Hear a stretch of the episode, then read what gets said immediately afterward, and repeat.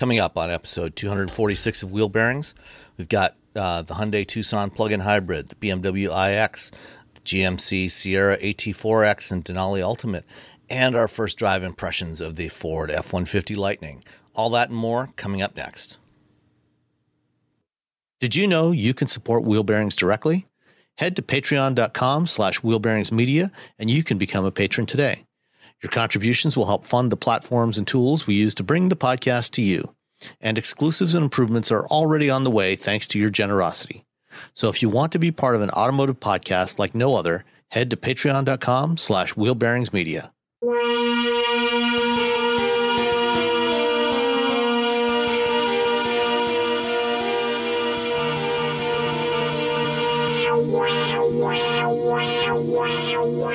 This is episode 246 of Wheel Bearings. I'm Sam Abuelsamid.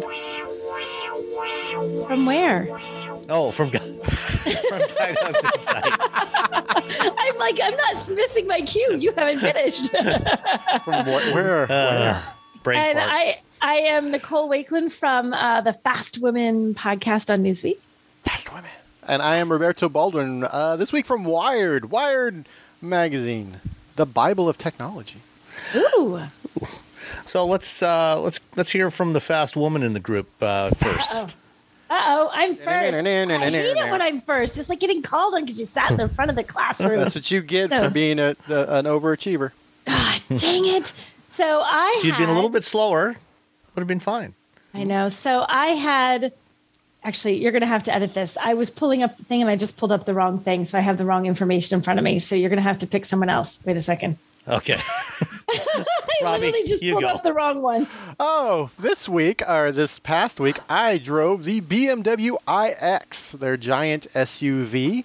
Um, uh, Hmm. e- their EV SUV. It's never easy to say EV SUV. Or at least it's not easy for me. EV, SUV, EV, EVS. How about just E ESUV?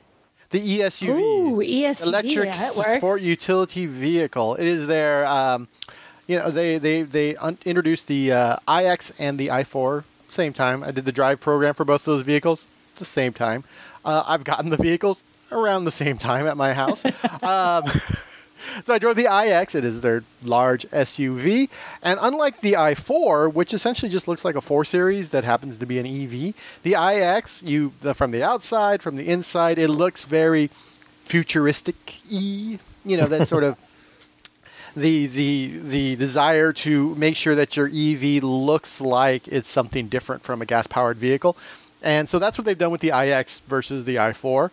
Um, it's sort of it, it's they've you know, they had the i3. Let's all talk about the i3 for a second. The little itty bitty urban EV, The mega great city little car. Yeah, that's a great little city car that was super polarizing. Americans are like, eh, it's stupid, it's small, it looks weird. It's it was you know they just they made, they built a concept car. They're like, you know what, let's just build that and send it to people, see if they like it. And some people did, and some people didn't. Um, so with the iX, they sort of still they there there there there is a good flavor of that sort of concepty futurism uh, going on in this vehicle. A lot of crystals. Um, I talked about the little crystal uh, knob for the, and I've talked about the crystal controls for the seats. Um, I think when I did the video for it, like the crystal was shooting rainbows into my eyes while I was driving around Germany.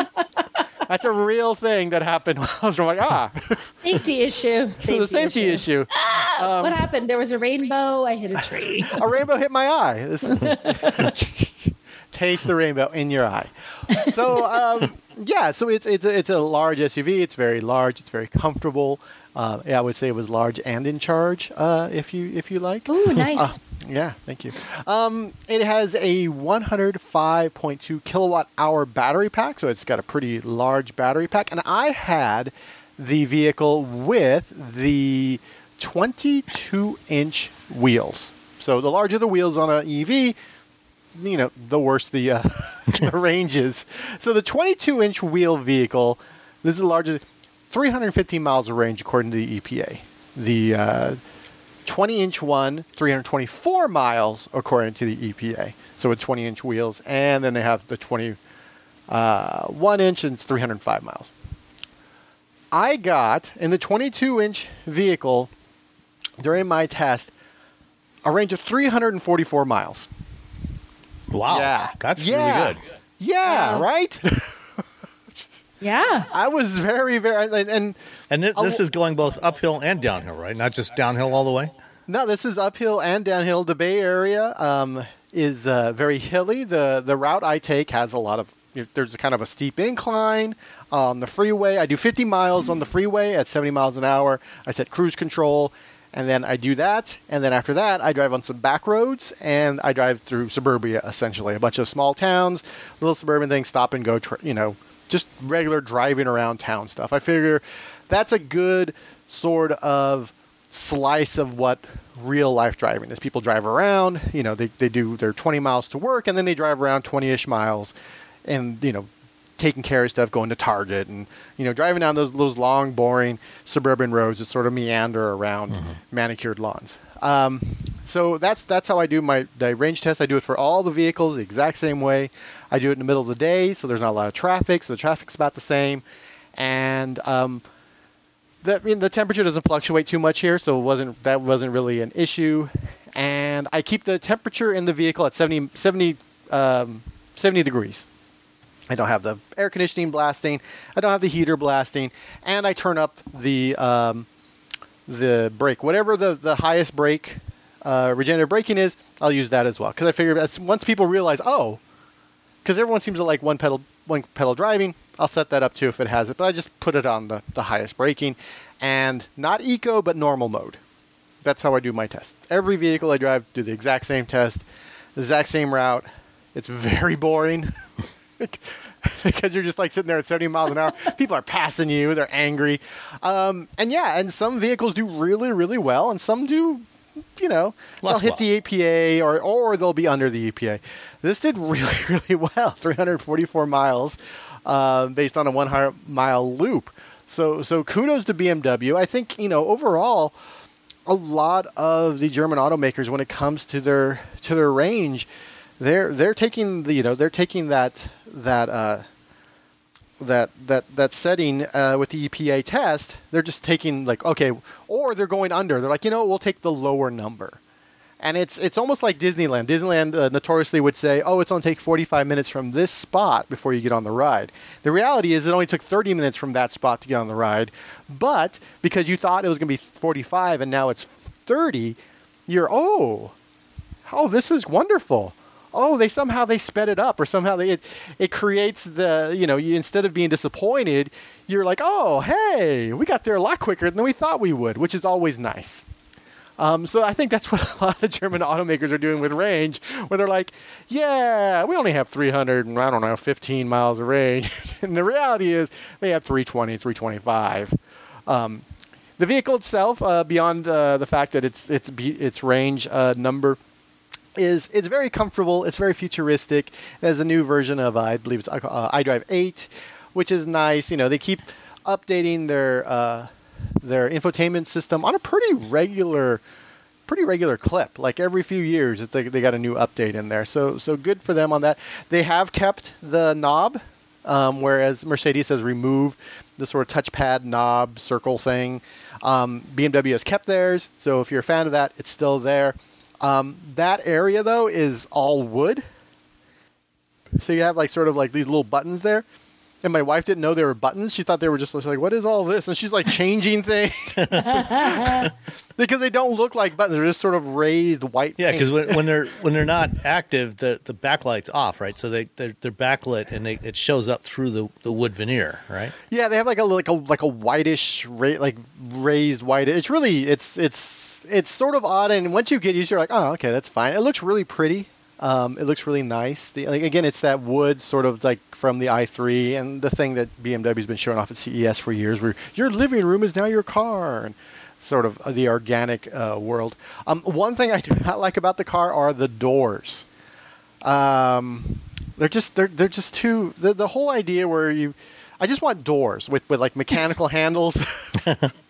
like the push button like they have it's a it's flat and you, you know you reach under and there's a button you push it and the door opens and you're like oh, okay and then to get out there's a there's a there's a um, a button where your thumb would go on the handle so you hit that and that opens the door. That's but it's not. There's no. Me- there's a mechanical thing underneath, or you can find it and you can pull on that, and I'll do it.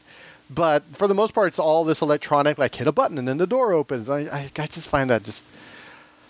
Is it clev- is the door powered? It doesn't know. It won't, it won't open by itself. You still like it. Okay. It open. It'll like open a little bit, and then you push it the rest. And you of have the to way. push it the rest of the way. It's not going to do all the work for you. It doesn't do all the work for you, but the door is really big, and it's actually kind of hard to grab the handle when it's all the way open or all the way closed. You're just like, oh man. And I have really long arms. Look, see, um, I can vouch. I've seen him in person. they're very Extremely long, arms. for for reasons that are unknown. Um, and even I was just like, man, it's kind of a pain. Like you have to like kind of reach back and pull them to close. Um, and I, I don't know. This the, the it's too much cleverness for for its own sake. When we it's just a mechan. I mean, the button is doing what you would do if you were just pulling on a mechanical thing. But at least it doesn't fold up into the sky. That's true. I guess you got that. I mean, yeah, but you can still have those as mechanical. Those don't need to be electronic either. Yeah. Those are, I don't know. Anyway, but the the overall the vehicle it was it was really nice. It's very comfortable. Um, it is definitely somebody for for like a first adopter who wants to sort of show off their EV. Whereas the i4, again, you, someone could get in that car and they might not even know it's an EV for like the first 15, 20 minutes while you're driving them around. If you're drive if you're driving on the street and you see an i4, there's nothing really to You, tell you. you could you could easily EV. mistake it for any other four series. Exactly. It, it is. It, is- as far as I'm concerned, it's the best four series. Um, but yeah, it's the whereas the iX is very much like, hey, I'm a little different, and then you get inside and you're like, hey, I'm a lot different.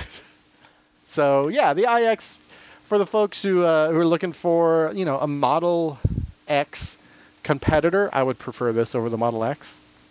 Um, I've been in the Model X a couple times. Those doors are still a pain in the ass. Those up in the air How's that go? One more time. up in the air, like Okay. little like like the wings of a fountain, on the wings of love. Well, the, On the I mean, the, the love. range you got off of this thing actually bodes well for the upcoming i7, you know, which has the same 105 kilowatt hour battery pack. It's probably probably the exact same battery pack, and I think the same the same electric motors uh, that are in this because this what about 516 horsepower, which I think is what uh, what they have in the i7. Um, yeah, and BMW when they did the preview of the i7 last month in New York, you know, they said it would get about 300 305 five miles of range.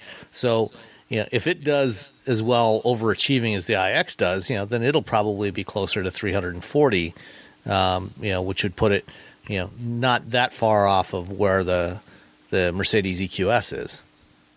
Yeah, yeah, no, it's it's. I think they they've they really they've done a really great job at sort of.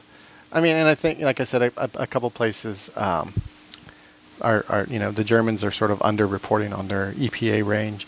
On the, yeah, I, I feel like the i7 is probably gonna do even better. I think we're talking probably 340s.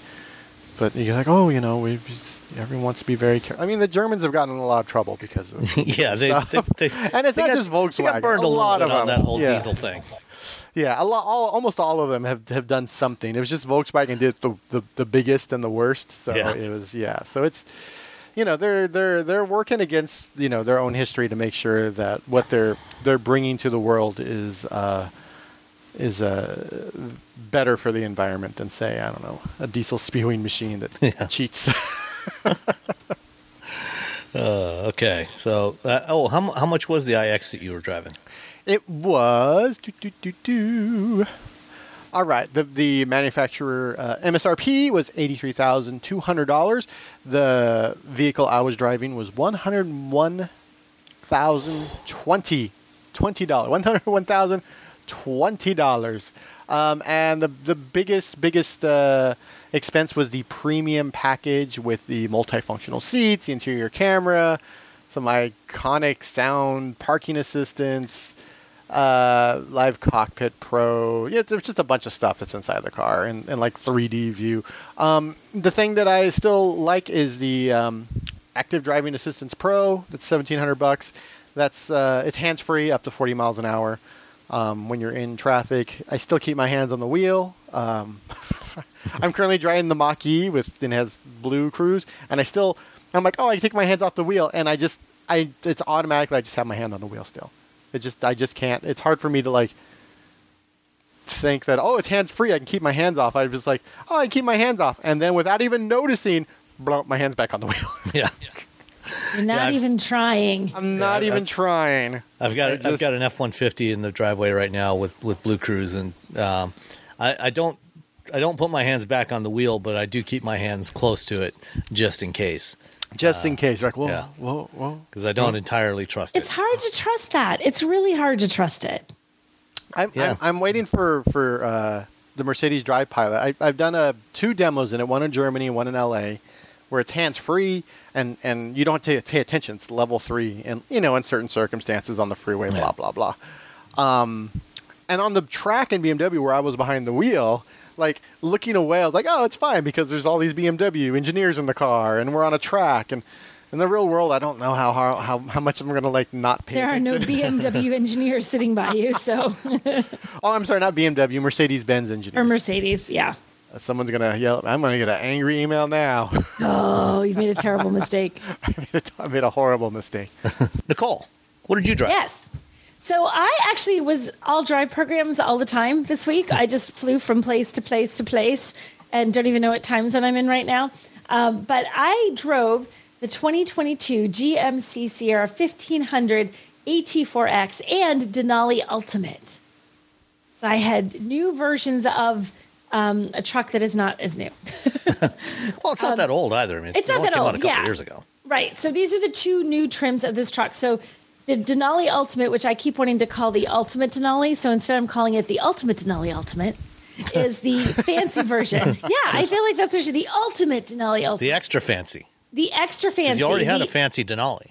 Right now, you have the fancier Denali. So, this, so it's kind of funny. Like the Denali Ultimate is the fancier Denali, and the AT4X is the more off-roady AT4. See the theme? Yep. So, um, so basically, with the Denali Ultimate, it's exactly what you think it's going to be. They took all of their, um, all of the upscale, fancier trims, adding a little extra everything, making it your luxury truck, and they made it super luxury truck. Um, they made it ultimate. So a lot of it is the styling. Outside, they have uh, the grill gets its own little chrome treatment. It's called Vader Chrome. I kind of love that because in my head, it's Darth Vader's pickup truck. Is it spelled like Vader, like Darth Vader? It is V A D E R. It's not like some fancy spelling that sounds like Darth Vader. No, it is Vader. It is like this is his GMC Sierra. So it has Vader chrome, which is like sort of a smoky kind of chrome, which looks really cool. Uh, so that's it's got its little design elements. It's like yeah, so that's kind of neat. Um, they have all inside. You've got like laser etched topographical maps of Mount Denali on the wood trims. You've got it on the leather seats. Um, and the seats are 16 way power adjustable heated and massaging seats. So it's very ultra luxe. It's very ultimate, hence the name. So otherwise it's, you know, underneath it all it's it's it's a Denali, it's a it's you know a top trim of the Sierra 1500. They've just made it look better. They've upgraded the interior materials, they've upgraded the styling.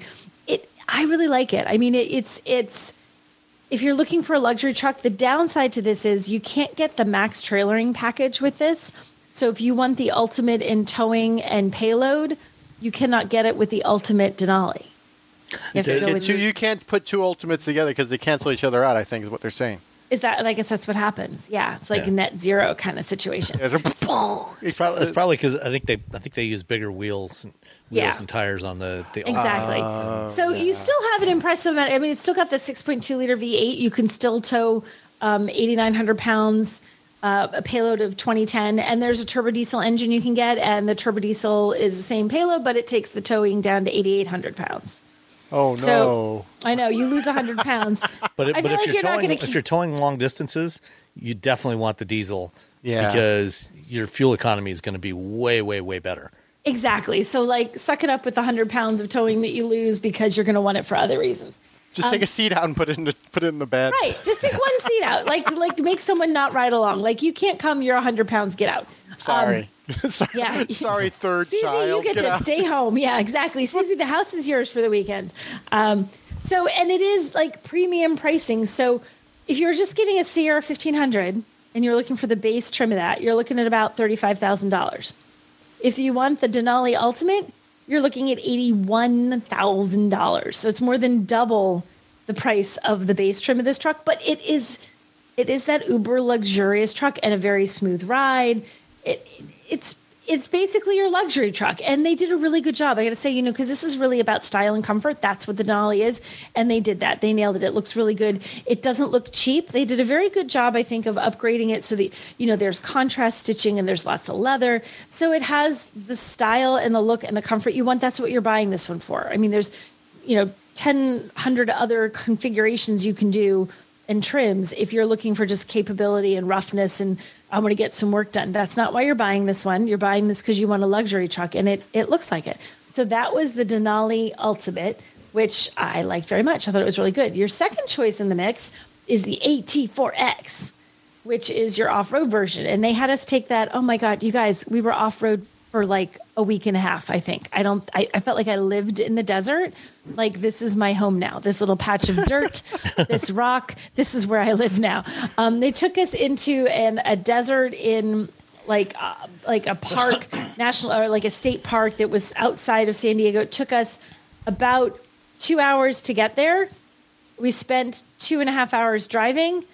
Then it like was t- it was like 10 hours of driving for this AT4X. And the off-road part was really cool. Um, they took us to the thing called the Diablo drop off, which is this sort of narrow spot where you drive sort of steeply down and there's, you know, it's like the uneven, you've got the the wheel one wheel's popping up, the other wheel's popping up, you know, you had to use your lockers, you had to be in four low, and you get all the way to the bottom and there's kind of a it's not like it's you're in dunes, but there's a stretch that feels like a sand dune, that very soft, very deep sand so that you have to kind of keep your momentum when you're going up the hill or you're going to be staying in the soft, very deep sand. Um, which another vehicle that wasn't part of our group did and held us up for almost 45 minutes because he was right in the middle of all the things. Oh. So we just sat there waiting.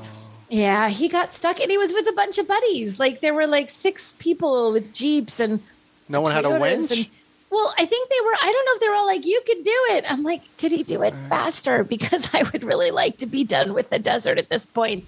Um, Can you do it later? later, could you do it not in our way? Tell you what, um, we'll pull you out now, and then I after know. we're gone, you can go back into the sand. You can get stuck get right in the same spot and have the joy of getting yourself out. Yeah, but I'm like, does nobody have a toe strap? Like, can we just get him out of the sand, please?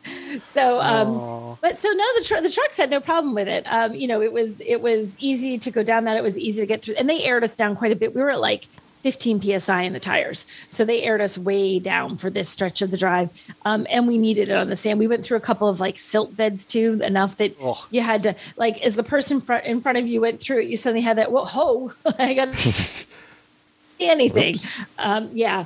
So uh, we did some of that. So it was really, it was a genuine off road experience and the truck handled it fine. You know, it has, this is, this one is the one that's supposed to be your most off-road worthy version of the whole Sierra 1500 lineup. And it has this terrain mode that kind of lets you do like a one pedal off-roading which is kind of cool but it's almost too grabby. Like i almost felt like it was grabbing like it, it makes it a little hard to control because you have to be so easy on oh, the throttle. like yeah and it's like hard enough to do it in a uh, in the highway you know when you're just driving on pavement but when you're really trying to modulate that throttle driving off road it's hard when it grabs. You're like, no, no, no, no, too much. Ah, ooh, I'm stuck. Like it's a little, it's a little disconcerting. I feel like it's the one of those things once you play with it enough and you start to get the hang of it and ex- exactly how much it's going to grab the brakes, um, it would probably be really cool. So that's your, and that one is just available with a 6.2 liter V8. You don't have any other choice. That's it. You're going to get that with your 8900 pay, um, towing and your max payload on that is only 1420. So the max payload is really what drops, not so much the towing. Um, and you get the fancy, you can still get the fancy multi pro tailgate with its six different Thanks. positions. Yeah, whatever you want to do with it. Um, it's a chair. It's a staircase. exactly. It's like the the craft multimatic bed of tailgates. um, so, um, you know, on the Denali Ultimate, you know, for, mm-hmm. for years now, we've been, you know, everybody's been saying that the the Ram 1500 has the best interior on any pickup truck. Would you say that this was as good or better? Oh gosh, that's tough. Oh, you're putting me on the spot. Okay, let me think. I oh, I think honestly, it's going to be a little bit a matter of your preference here. Like I think GMC did a really good job of making this feel like a premium truck. It genuinely does. The the Ram has more of the like I'm a cowboy kind of vibe going on to the interior. I love that. Like I like that, you know, sort of like I just moved to Texas. I got me a truck and it's beautiful and it has that but in a good oh you're laughing but you know i'm right robbie it does feel like that doesn't the interior I it's just got moved this Texas. I just got got- to Texas. I got me a truck. There's the name of our t- of our our show. Um, I like the Ram. I think the Ram overall has a bit more of a composed ride, which gives it more of a luxury feel to it because you know it's the it's the interior and it's the ride quality in a luxury vehicle, truck, sedan, sports car. I don't care what it is. It's the interior and the ride quality, and I feel like Rams is a little bit smoother, a little bit quieter, um, feels a little bit more like a luxury car in truck form. And I just really like the interiors, like the um, even the stamped. Which one is it that has they have the branded stamp uh, on? The, is it? I think that's on the Longhorn. is it the Yeah, Longhorn? the Longhorn. Where they've literally branded it. So like your branded stamp looks different than mine because it really is a brand. It's not like a pre-printed piece of wood. They brand that sucker. So everyone is a little bit different. I really like that. But the interior of the GMC is like on par with it with that topographical map and with the, the quality of the leather and the sort of theming. I just personal preference here. I prefer the Ram, but I think it's going to come down to that in terms of did they meet them? I think they came up to it. I think they're darn close, but I think the Ram is like a skosh quieter and smoother, and I like the cowboy vibe. Okay. Did you um, did you get to try Super Cruise on the Sierra? Yes, I tried Super Cruise. We had a very small section of highway, and I tried Super Cruise on the Hummer EV. So this is the second time I've tried the Super Cruise with a new where it'll like change lanes for you. If you come up on someone who's going a little slow for your speed, it will see like, okay, you can go into the left lane lane and pass them, and it will essentially do a little pass for you. Um, I, I mean, I think it, it's just as good on this as it was on the Hummer. I don't notice a significant difference to me. I mean, Super Cruise is good. That would be a re and that could be reason enough to say, okay, I would do this truck over another luxury truck because it really Super Cruise is really good. You've driven Super Cruise, right, Sam? Oh yeah, uh, many times, and and I drove Super Cruise on the on a prototype Sierra um, at um, the GM Proving Grounds last summer. Okay. um, before before they revealed the the new Sierra. They um, you know we, we went out there and we got to try it out uh, and try out the auto lane change and also try it uh, while towing a trailer. Uh, so I don't know if you had a chance to do that while, I did not. I did not try it with the trailer. They did say you could do that. You tried it with the trailer. How was it? Yeah, that was good. Um, you know, they, they do some really clever things uh, with that. So when you're accelerating and braking, you know, it looks at um, you know how fast the vehicle actually accelerates versus how much throttle input you're giving it uh, and how much braking input you're giving it. And from that, they kind of back out. They estimate how much the load, the trailer load is.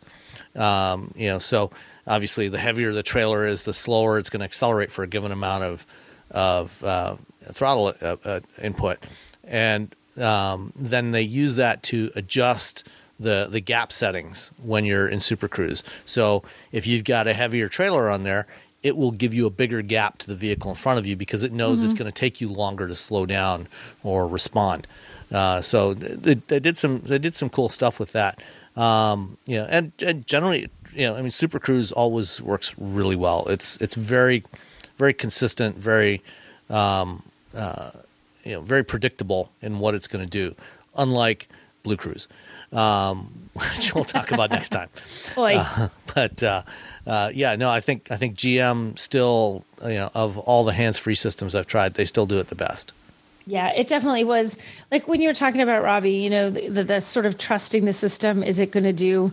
Like you kind of want to give your hands on, like, uh, is it going to do what I think it's going to do? Blue Cruise, Blue Cruise, I think it does a really good job of mimicking what I would do. So, so many of them, they stop too soon or they stop too late. They're not going to hit something, but it's just not where I intuitively feel like it should be. Or they go a little further to the left lane or a little further to the right lane. They they, they just don't mimic how I drive enough.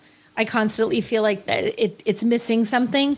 You don't with Blue Cruise. It really feels like it mimics how you Cruise. drive. Yeah, I mean Super Cruise. Excuse me. It does feel like it mimics how you drive. So you feel you very quickly have confidence in the system and are willing to trust it. Like, okay, you know, this is driving the way I would drive. It's not making me nervous. I can totally trust Super Cruise to do the right thing. It's interesting because when, when Super Cruise launched, they when the the, fish, the initial drive, the car would stay right in the middle of the lane, and you'd be tr- passing like big rigs, and people were getting nervous because the car was right in the middle of the lane. We automatically, as drivers, like v- like move over a little bit from big rigs, we don't like we don't even realize it. And so they had to adjust Super Cruise so that we would do that, so that to keep people from feeling nervous when So they were coming up to to a big rig. So maybe that's it. So maybe you know that they've adjusted enough that it it mimics the the things that maybe we don't need to do that we do do as a human. Like, mm-hmm. okay, if you're in It your lane and he's in nat- his lane, It, it tries to do naturalistic driving behavior. Right, and it does. I think it does. It mimics what you do, whether it makes sense The going a little bit further to one side to avoid the big rig that is perfectly centered in its lane, and you don't need to move at all, but we do anyway. We'll do that anyway because it makes us all more comfortable. I feel like that whatever it's doing, it's figuring that out enough that it is driving the way I would drive, so I trust it. Yep. All right. Um, oh, and how much was the AT4X? Oh, the AT4X is it's free. I don't know. Let's see. The AT4X is it's actually not that far behind the Denali Ultimate. It still sits right at the top of the lineup because of its off road, whereas the Denali Ultimate's up there because of its just luxury. So it's seventy five seven. Okay. So it's still right up there. Yeah, it's it's like about five thousand dollars less than Denali Ultimate. So pick. You're getting you're getting a high end truck either way. Is it off roadiness that you want, or is it luxury that you want? Pick one. Although the interior of the AT4X is still really nice. It's a little bit more rugged Yeah. than the. But you know, pick. You pick. Am I going to go off road down down Diablo drop, or am I going to want fancy pants? I want luxury while I'm going down Diablo Drop. Well, Dun, dun, tough, dun. tough luck, Sam. No, Wear a fancy hat. we're fancy. hat. this is my fancy off-roading hat. This is my fancy off road hat. All right. I had, excuse me. Sam's dying. Yeah. At Parker, our purpose is simple. We want to make the world a better place by working more efficiently, by using more sustainable practices, by developing better technologies. We keep moving forward. With each new idea, innovation, and partnership, we're one step closer to fulfilling our purpose every single day. To find out more, visit parker.com/purpose. Parker, engineering your success. Everybody in your crew identifies as either Big Mac Burger, McNuggets, or McCrispy Sandwich. But you're the filet fish Sandwich all day. That crispy fish, that savory tartar sauce, that melty cheese, that pillowy bun. Yeah, you get it. Every time. And if you love the filet of fish, right now you can catch two of the classics you love for just $6. Limited time only. Price and participation may vary. Cannot be combined with any other offer. Single item at regular price. Ba-da-ba-ba-ba. I had the um, Hyundai Tucson plug-in hybrid limited uh, all-wheel drive. Um, so this is uh, currently kind of the the ultimate version of the Tucson, um, but it's not called ultimate; it's just limited. Um, and this, this this year you know, is the first year that they've uh, made a plug-in hybrid variant available in here. Um, it's the same system that they have in the Sorento. So basically, same, essentially the exact same powertrain that's in the uh, Kia Sorento uh, plug-in hybrid, um, and it's it's the same basic architecture as the standard hybrid Tucson. Um, the only difference is uh, the plug-in hybrid gets a more powerful motor, um, electric motor. So the um, the the standard hybrid version has a 59 horsepower electric motor. In the plug-in hybrid, you get 90 horsepower, so that it's more capable of driving, uh, you know, just on electric power alone. Uh, and the battery pack goes from 1.49 kilowatt hours to 13.8 kilowatt hours. Uh, so um, I took it out and drove it. Oh, and, and this is all paired with um, the 1.6 liter turbo and uh, six speed uh, automatic transmission uh, that you have in a whole bunch of different Hyundai and, and Kia vehicles. Uh, the 1.6 liter uh, turbo uh, in the hybrid and plug in hybrid is rated 180 horsepower, 195 foot pounds of torque. The total system output in the plug in hybrid is 220, 261 horsepower and 258 foot pounds of torque. So it's got got more than enough performance. Um, when I did my range test with an electric uh, drive with this thing, uh, it's rated by the EPA at 33 miles of electric range. Um, I actually got 39 miles with it. Ooh, wow. Uh, which was quite a surprise. Um, it came up just shy of what I've gotten previously with the uh, Ford Escape plug-in and the uh, to- and the Toyota Rav4 Prime, which got like 41 and 42 miles uh, combined or uh, respectively. Um, aside from you know having a, a, plug port on the left rear uh, fender, uh, everything else about this is virtually identical to any other current generation Tucson, um, for for good or ill. Um, for the most part, it's really good. I you know I don't have any really major complaints about the Tucson. This current generation Tucson is a little bit longer, a little bit bigger than uh, the previous generation and, and prior generations of Tucson. It's almost as big as the last generation Santa Fe was. And the Santa Fe, of course, also grew in size. So mm-hmm. it's it's several inches longer wheelbase. There's more rear seat legroom uh, in this in this new Tucson. You also have more uh, more cargo space available. Um, the uh, the battery will charge um, at up to 7.2 kilowatts uh, when you plug it in. Uh, it takes about two hours for a full charge if you've fully depleted it. Uh, one thing that um, there, there, the EV mode when you when you engage the EV mode, it will, uh, you know, unless you're particularly light on the accelerator, it will still sometimes um, turn on the engine um, you know, for for anything other than mild acceleration. So you can you can drive it um, just on electricity, but um, you know if you know, if you give it you know, if you try to accelerate away from a stop, um, you know, with any kind of aggression at all, the engine will come on uh, briefly, but it'll come on and then it'll shut off again. Uh, so. Uh, but it's it's very seamless in its performance. You don't real you can hear it a little bit, you know, and I was watching for it, but um, it it's not really it's not noticeable. You won't you won't feel any lurching or anything when the engine starts up or when it shuts down. It's it's all it's all quite smooth.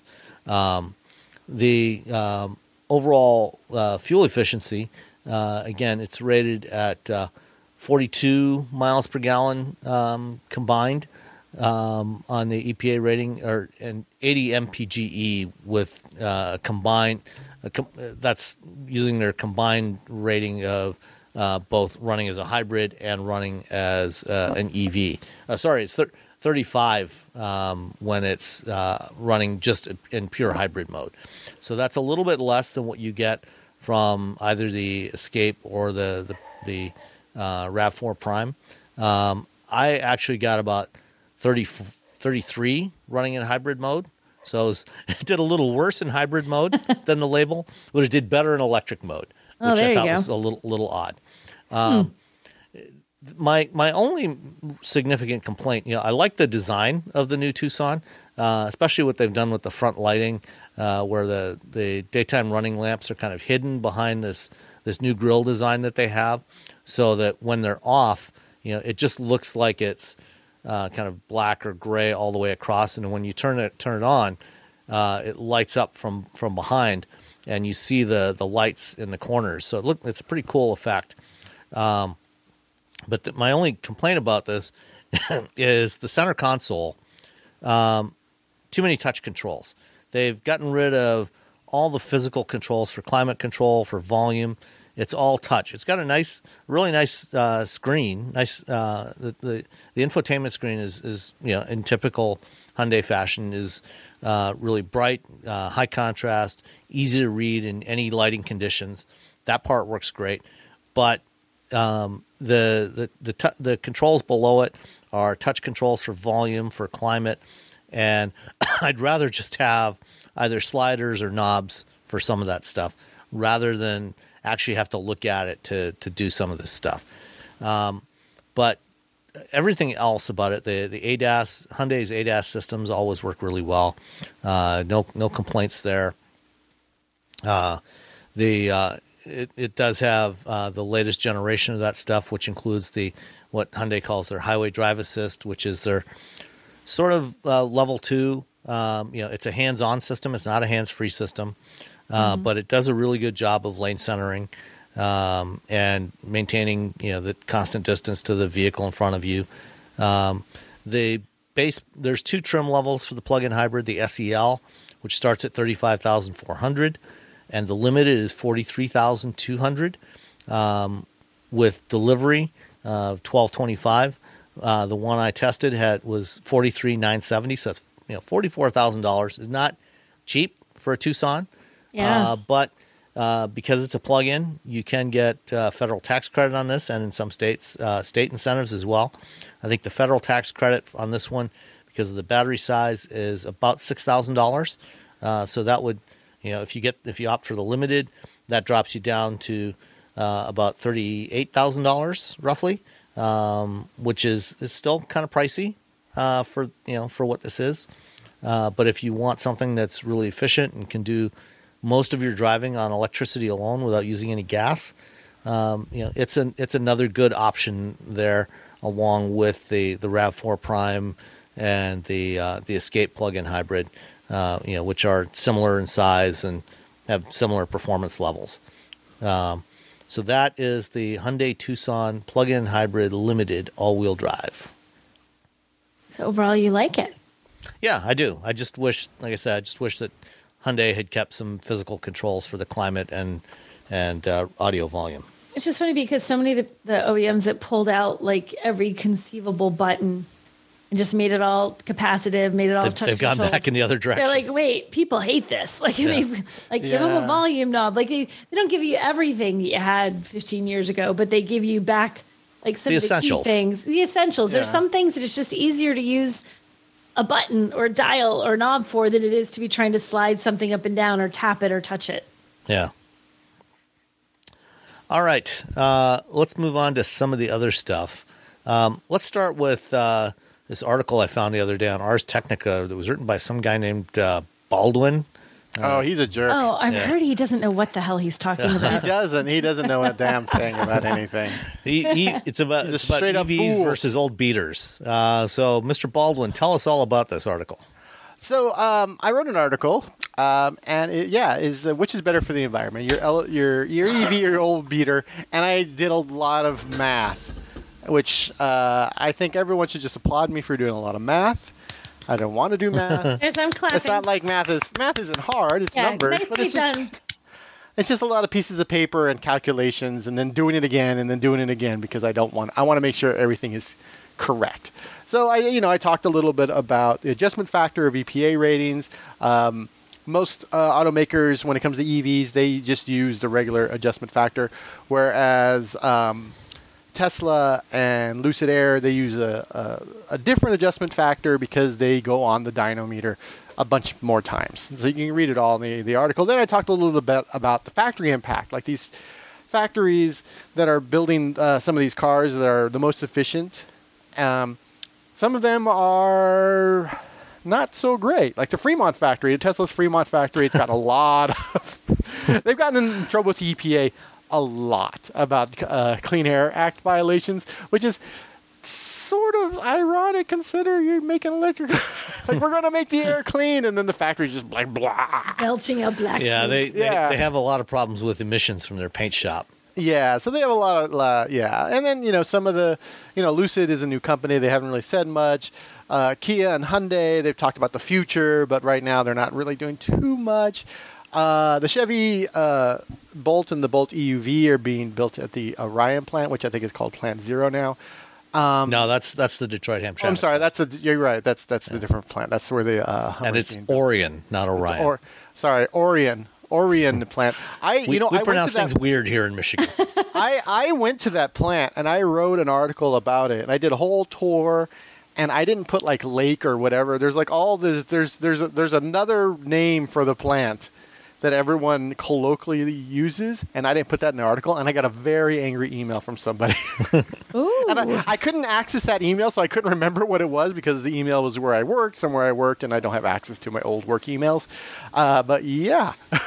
anyway, they use landfill gas to power that uh, factory, and so you know we you know I, I talked a little bit about about Uh, that the most efficient EVs on the road according to EPA. Um, Tesla, Lucid, obviously are up there, but also the Chevy Bolt and the Hyundai Kona Electric, which is number four, which is the car I own, which makes me feel a little. I know makes me feel a little bit better about the vehicle I own. Um, then I talked about carbon footprint, uh, break-even point, like how long you have to drive an EV versus a, ve- a gas vehicle of the same, about the same market um, before it breaks even. Uh, it, you have, EVs have a larger carbon footprint when they're built, and um, it turns out it's about 1,300 miles. It used to be like 40, and it's getting lower and lower. 1300 or 13,000? 13,000, 13,500 miles Wow. was the average. So if you're like, let's you say you get to the the the BMW 4 Series and the BMW i4, it's going to be, you know, the i4 is going to have a larger carbon footprint than a regular 4 Series. But after 13,500 miles or so, maybe a little more, maybe a little less, they hit parity when it comes to carbon footprint because now you're you're factoring in their you know how much they're belching into the real world driving around, and then after that, the uh, the i4 will just sort of just keep leaving the you know Take the off. force. Yeah, it'll just take off. And so I talked a little bit about that, what happens, and then we come down to what that means for an EV versus your old car, your beater car.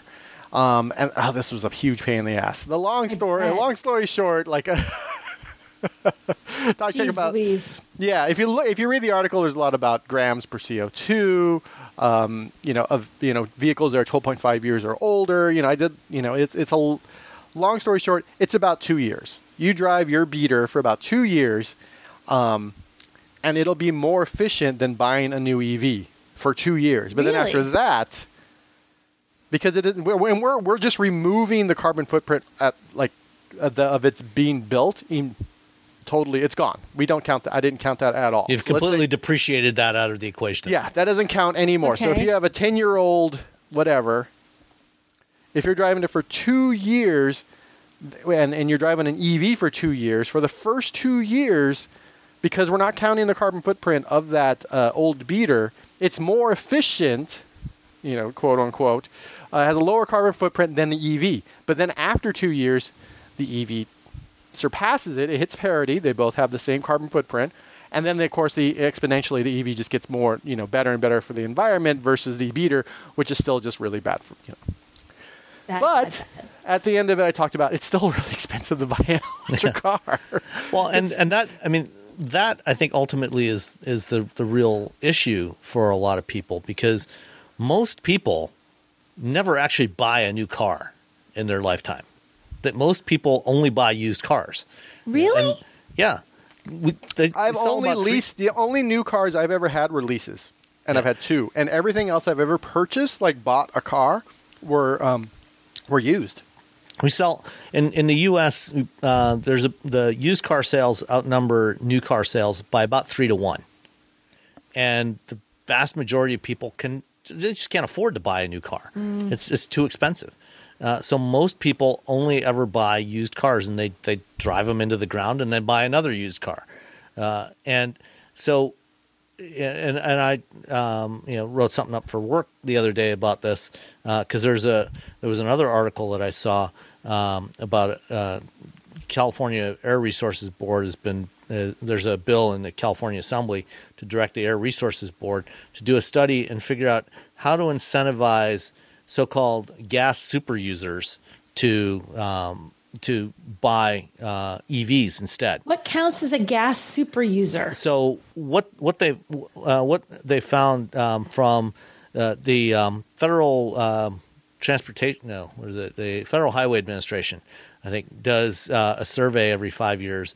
Uh, the National um, uh, Household Travel uh, Study, and uh, what they what they found from that from the last one in 2017 is that um, 10% of the vehicles on the road account for 34% of the emissions, uh, or 34% of the fuel of the the gasoline used, um, because those are older cars that are driven, you know, primarily by lower income people, who in many cases also have very long commutes because they can't afford to live close to where they work. Close to the city where they work. So they, yeah. they buy cheap older cars that they drive until they they're dead, um, you know, and they you know because you know they they're cheap, but they you know they use more fuel and they d- get driven more miles, and so you know how do you give how do you create an incentive program for those to get those people into EVs, which I think is actually going to be a real challenge because if you if you think about who that demographic is, you know, and I in this uh, blog post that I wrote for work, um, you know, I gave the example of you know you look at where the area where you live, Robbie, you know, in the Bay Area, you know, a lot of people that work, you know, at relatively low income jobs, you know, in Silicon Valley and San Francisco and so on, have to live out in places like Stockton and Modesto and have, you know, two or three hour commutes each way to, to get to work. And, you know, they're often, you know, they're, they live out in those areas because it's cheaper to live there. They have they have a cheap car, but they use a lot of gas because they drive a lot of miles with vehicles that aren't as efficient. And you know, there's a good chance that a lot of those people also don't own a home. They you know they rent somewhere, so they're not necessarily going to have access to charging. They because they've got longer commutes. You know, uh, a cheap EV that you know gets you know say 100 miles of range might not be adequate for them. So maybe you know maybe it's better to just get those people into cheap hybrids. You know, like a Maverick or you know uh, a, a Hyundai Ioniq or you know some other you know or even even a you know entry level Prius. You know that are in the low twenty thousand dollar range and incentivize those instead of EVs because that that might actually be a better solution for those people. It would make sense because really, like EVs, even for people who aren't for who do buy new cars, the prospect of buying an EV that is more expensive than a hybrid, more expensive than a gas car, and you have to buy, you know, go ahead and have a some kind of charger installed at your house and this and that. that- A lot of people are just like, I'm not spending all that money to do this. It's just not doesn't make sense. Yeah, It's a lot tougher because when you when you don't have. I grew up like stupid poor, and so you don't have like. It, it was weird because someone was like, "Well, why don't you just buy a new phone? people? Why don't people just pay full price for a new phone?" I'm like, "Because people don't have that sort of money." He's like, "What do you Right. mean?" I was like, "Oh dear." Yeah. it's the same thing where you're like, you're just buying a cheap car, and even though it's going to cost you more for gas, you don't have the capital saved. You you can't save up the capital to buy a new car or to buy mm-hmm. a car. you, that don't- has you don't have get that kind of disposable income to, to yeah, save. so you're just you're just going from like paycheck to paycheck to paycheck. And if you don't live in Modesto or Stockton or whatever, you're typically living in a shared living. You know, you're in an apartment with other people, or you're in a house with a bunch of other people, and you know th- that that means there's nowhere to charge. Where you where Right. are you going to charge? And you don't own the place, so you can't put a charger in. And you know, if if you're lucky, and this and and the what sucks about the Bay Area is if you to to rent or buy near like a BART station or a Caltrain is way more expensive than it is away from public transportation. So unless you live in the city or you live near uh, a bus line, it's super super expensive to like get into the city because you have to pay you know a premium to rent a house or to rent an apartment near a BART. Like we couldn't we wanted to buy our house near BART. We couldn't afford it. We we we're not Really? yeah, we couldn't afford to live near public transportation because So it's, I never really thought about that. How much that would increase things because not we have terrible public transportation here, so it's never an issue. yeah, yeah, we can't. We can. We, we wanted. I wanted something close to, Huh. to BART because I can just get off the plane and get on BART and come straight home. Right? And if it's the middle of the day, I'll do that, and my wife will pick me up at BART. Or, but you know, it's, it would have been a lot easier for most of the flights, or most of the times I have to go in the city just to take public transportation. But you know, now I have to like get in a car, drive to BART, park it, and then get in the car and then drive. Yeah, it's it's there's there's so many like sort of barriers to EVs, and it's going to be a while before the current generation of EVs start hitting. You know, at least three years before they start hitting the used car market. So you know, you know. yeah, there's going to be a while before. Yeah, that's the thing. People, you can't buy one if you want an used EV. It's like you have a very small number of options out there. Yeah, you're either getting a, a, a you know the hundred mile car, you know the the Eagle. Golf, that's or pretty the much Fiat it. 500 or whatever. Yeah. Or you're buying a new car. There's, Right. There's very and few. and if your commute is you know 75 80 90 miles each way hundred mile EV, you know, It's unless you have, yeah, it- you- you're not going to, you're going to be really, you know, stretching it thin, and you know, Mm-hmm. maybe you might have workplace charging, but then you know, you're back to, you know, can you charge at home? And it's not always a, a practical alternative. Yeah. You know, so I mean, the the, you know, it's it. the- The solution is a lot more complex than just giving some tax breaks to low income people to buy an EV.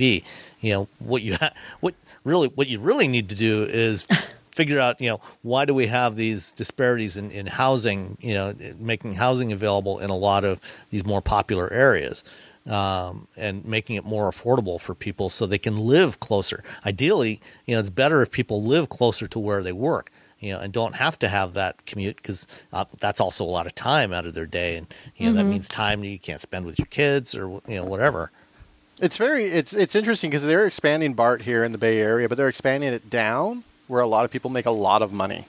They're Yes, they're expanding- helping down to the They're not South Bay. expand. They're not expanding it up to like Vallejo. So they're not And helping the people that need it the most. Yeah, so they they're sort of expanding it down, even though there's a Caltrain already, but they're not expanding it up to like you know some of these towns that are you know don't have the money, they don't have the tech workers, either just regular working class people who need jobs, and that's where I live. I was like, man, I wish we had BART up here. Meanwhile, they're like, we're running BART all the way to San Jose. I'm like, we already have Caltrain to San Jose. What's going on? you don't need another train to san jose yeah, we okay, fine, another train to San Jose, whatever. Plus, a lot of those companies, you know, a lot of the big companies there also have their own private buses. yeah, you get the buses. for workers. to- that's a whole you issue. luxury buses. Right? Gosh. All right, Anyway, yeah, EVs are cool if you can afford it, and you If you can afford one. and yeah, blah blah blah. Yeah. Anyway, if you can, if you can get a, I, I, I'll, I'll just keep talking about the Maverick for forever. Maverick's a great little car, uh, 40 miles per gallon hybrid. Um, you can do anything you want with it. Yep. All right. Um, next up, um, you know, we've we've talked before about uh, the chip shortage, and now it turns out that uh, BMW uh, for the last several months has been delivering new vehicles to customers that don't have um, Android Auto or or Apple CarPlay compatibility built in yet. Have they been upfront with it though? Like, do these customers know they're Um, I getting don't, that? I don't is it- know. I'm not sure if they how upfront they've been. I, I would assume that they have mentioned something, Yeah. uh, or certainly customers have probably figured it out pretty quickly. Um, turns out that um, you know they because of the chip shortage, they actually switched over to a different chip um, for the infotainment system. So they replaced the, the, the chip that they're using, but that required uh, rewriting a bunch of software. And um, BMW's been a little bit slower on rewriting that, you know, to, to make, see, uh, the quote here in the story um, is uh, the chips built into these cars in the first four months of this year needed updated software in order to be fully functional and offer Apple CarPlay and Android Auto and Wi Fi capability. Um, said rather than delay the production or hand over these cars until the work on the software update was completed, we've been delivering the cars to customers with the information that Apple, Android, and Wi-Fi will become available via an update by the end of June at the latest. So yeah, they have they have told customers. Okay, so people these- knew. Yeah, Yeah. um, and so it's just you know it takes time to to rewrite the software and validate it and everything.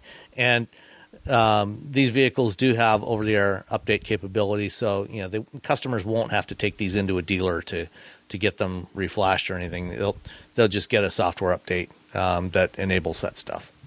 Hopefully soon.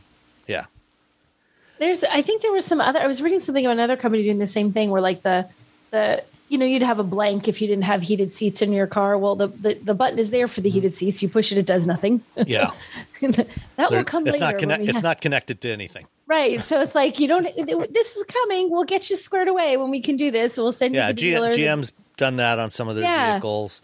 Uh, they've also done that with heated steering wheels, and uh, and most companies have have disabled some function or another on vehicles over the last year because they just didn't have the chips for Well, it. and if you just go, it's like just you know writing stories on various cars. When I go to confirm things on the OEM site, and then go to double check what they have on the consumer site, and almost every consumer site you go to right now, when you go to it, there is a warning somewhere at some point when you're looking at the vehicle, when you're building the vehicle, when you're trying to find out if your dealer has it. It's like, you know.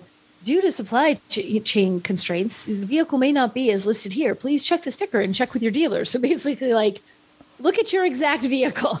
Yeah. See if it has it because one, the blue one might, the red one might not. Choose carefully. Like they Yeah. really, you know. Well, and and in most cases, you know, the manufacturers have said as soon as we get the parts, we will give you a call and you can Mm-hmm. Come in and we'll we'll put it in for you. yeah. Um, in this case, uh, BMW actually has the parts, the physical parts. They just didn't have the software. They didn't have the bits to program into it. So uh, it'll be a little easier for them uh, to do the upgrade.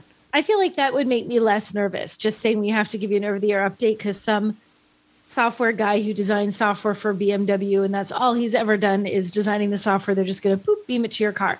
The idea that like something a Physical? physical thing is not right and they're going to be like hey can you take it to bob's you know chevy or bob's ram or whoever Yeah. they're going to fix that for you i'm like i want that from the guy on Ah. the assembly line i don't want that other guy at the dealership who's only done two of these in his life doing that to my car like that one makes me more nervous you know Yeah. Especially we, we're more trained to like, you know, you, you have a new iPhone, but in like six months, this software update's going to come out. It's going to do So- this cool thing. And so our brains are like, oh, okay, yeah, the software is going to fix like it. Like you're used to that. Like software updates happen. Sometimes they don't even work right. You know, to be fair, they blow things up. You're like, ah, don't download it after all. Like, I, I guess they're just as likely to cause issues. Who hasn't, you know, had that happen when they download an update to their phone or their laptop or whatever? But somehow that I'm okay with.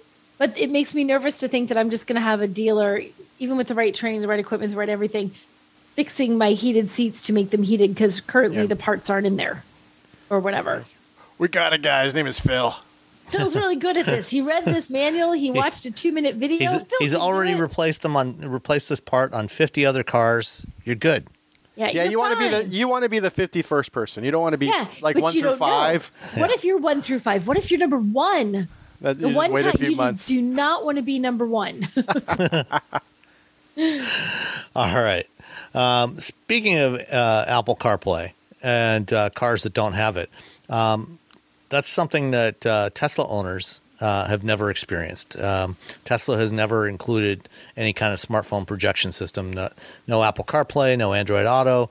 All their stuff is completely built in house um, for their software. but uh, one um, uh, one one person decided, no, that's not good enough. I want CarPlay in my Tesla, and so he made it happen. Um, he he uh, uh, figured out a way to use the built-in browser that's in Tesla vehicles in the infotainment system, uh, two Raspberry Pis, um, and um, and Linux, and basically having the um, the Android interface being um, projected into the Wi-Fi. So doing a doing a web server uh, from the Raspberry Pi into the browser on the the Tesla infotainment screen, uh, and then running um, CarPlay on Android, which you can do, and you know because that's something you know for vehicles that have Android Automotive, um, you know you can you can get the code for CarPlay, and uh, there's an Android app that uh, that you can put on there and run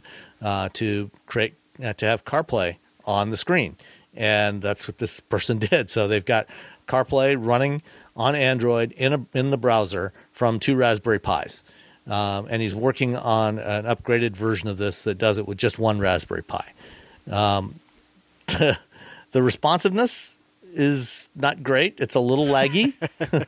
uh, if you watch the video that's in the the the uh, story from The Verge, will be in the uh, show notes, and you can check out the video and you can see it does work. It's just a little slow.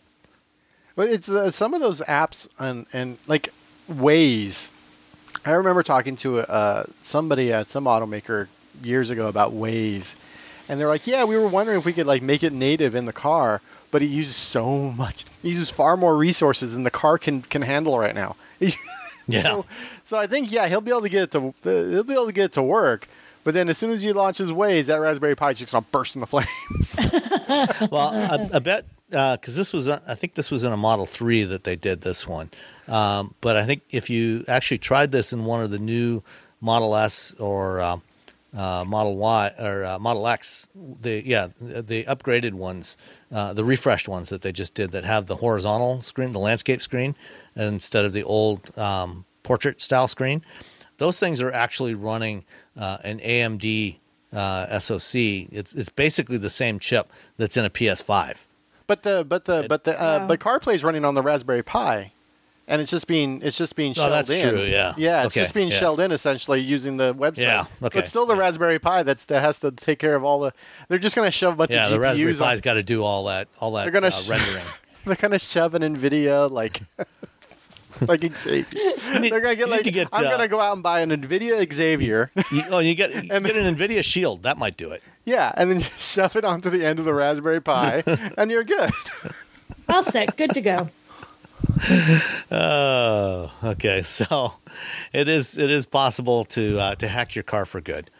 Um, all right.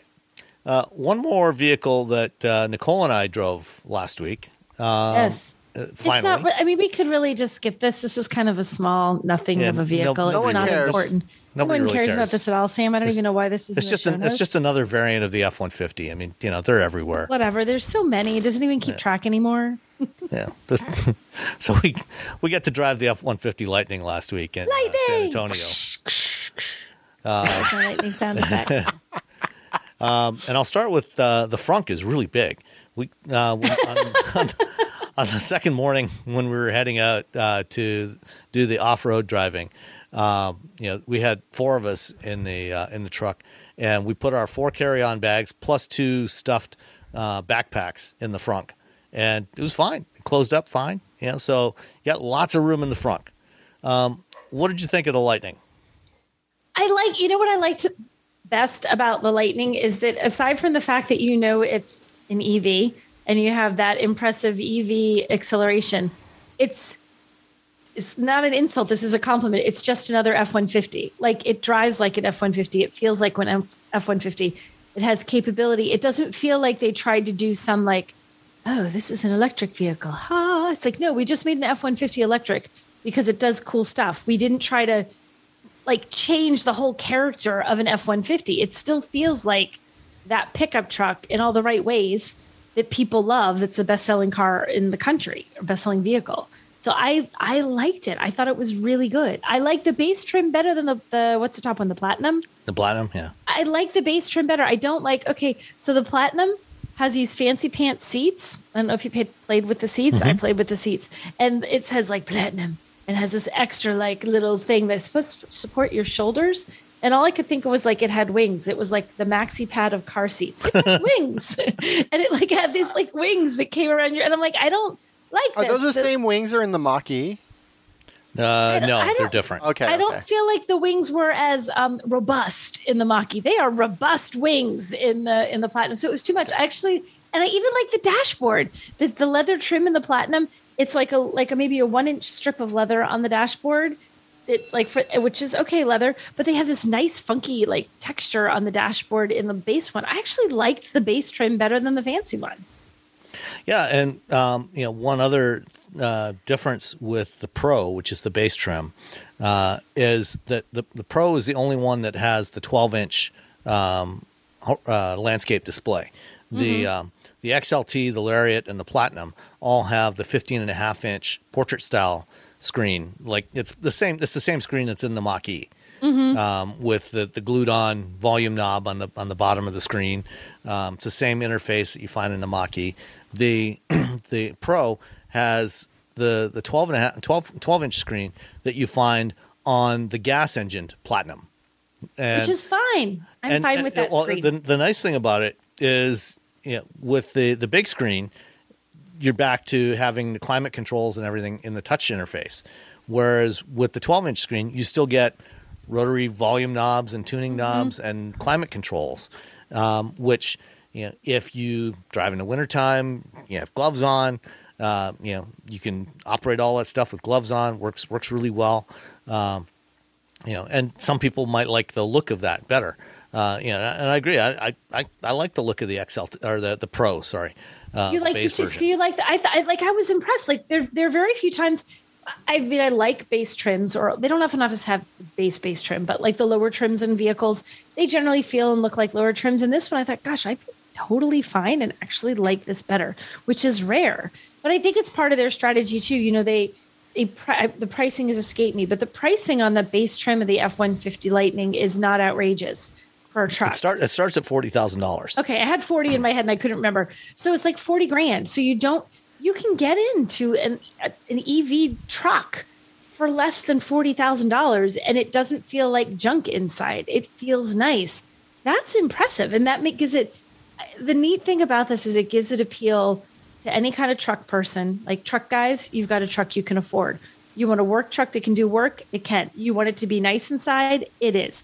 You want to try going with an EV? Hey, you can do it with this. I feel like it really stands to um, expand the appeal of EVs in a way that other vehicles haven't because the F one fifty It's fifty the and best selling vehicle. exactly. So if you can get if you can get people, all those best selling vehicle people to say, all right, fine, I'll give your EV thing a try. And hey, it drives, it, you know, it's got that impressive EV acceleration, but it's still looks like an F 150 and feels like an F 150 and performs like an F 150. That's that's something. If you've ever been in an F one fifty, you get in this thing and you know exactly where everything is, exactly Yeah. how everything works. Well, and what it's it- all it's all the same, which is part of why they were able to offer it at such a relatively reasonable starting price Mm-hmm. because you know they, they they use all the same parts in the cab, you know, and so they've got huge economies of scale, you know, from building nine hundred thousand a year of these things. Right.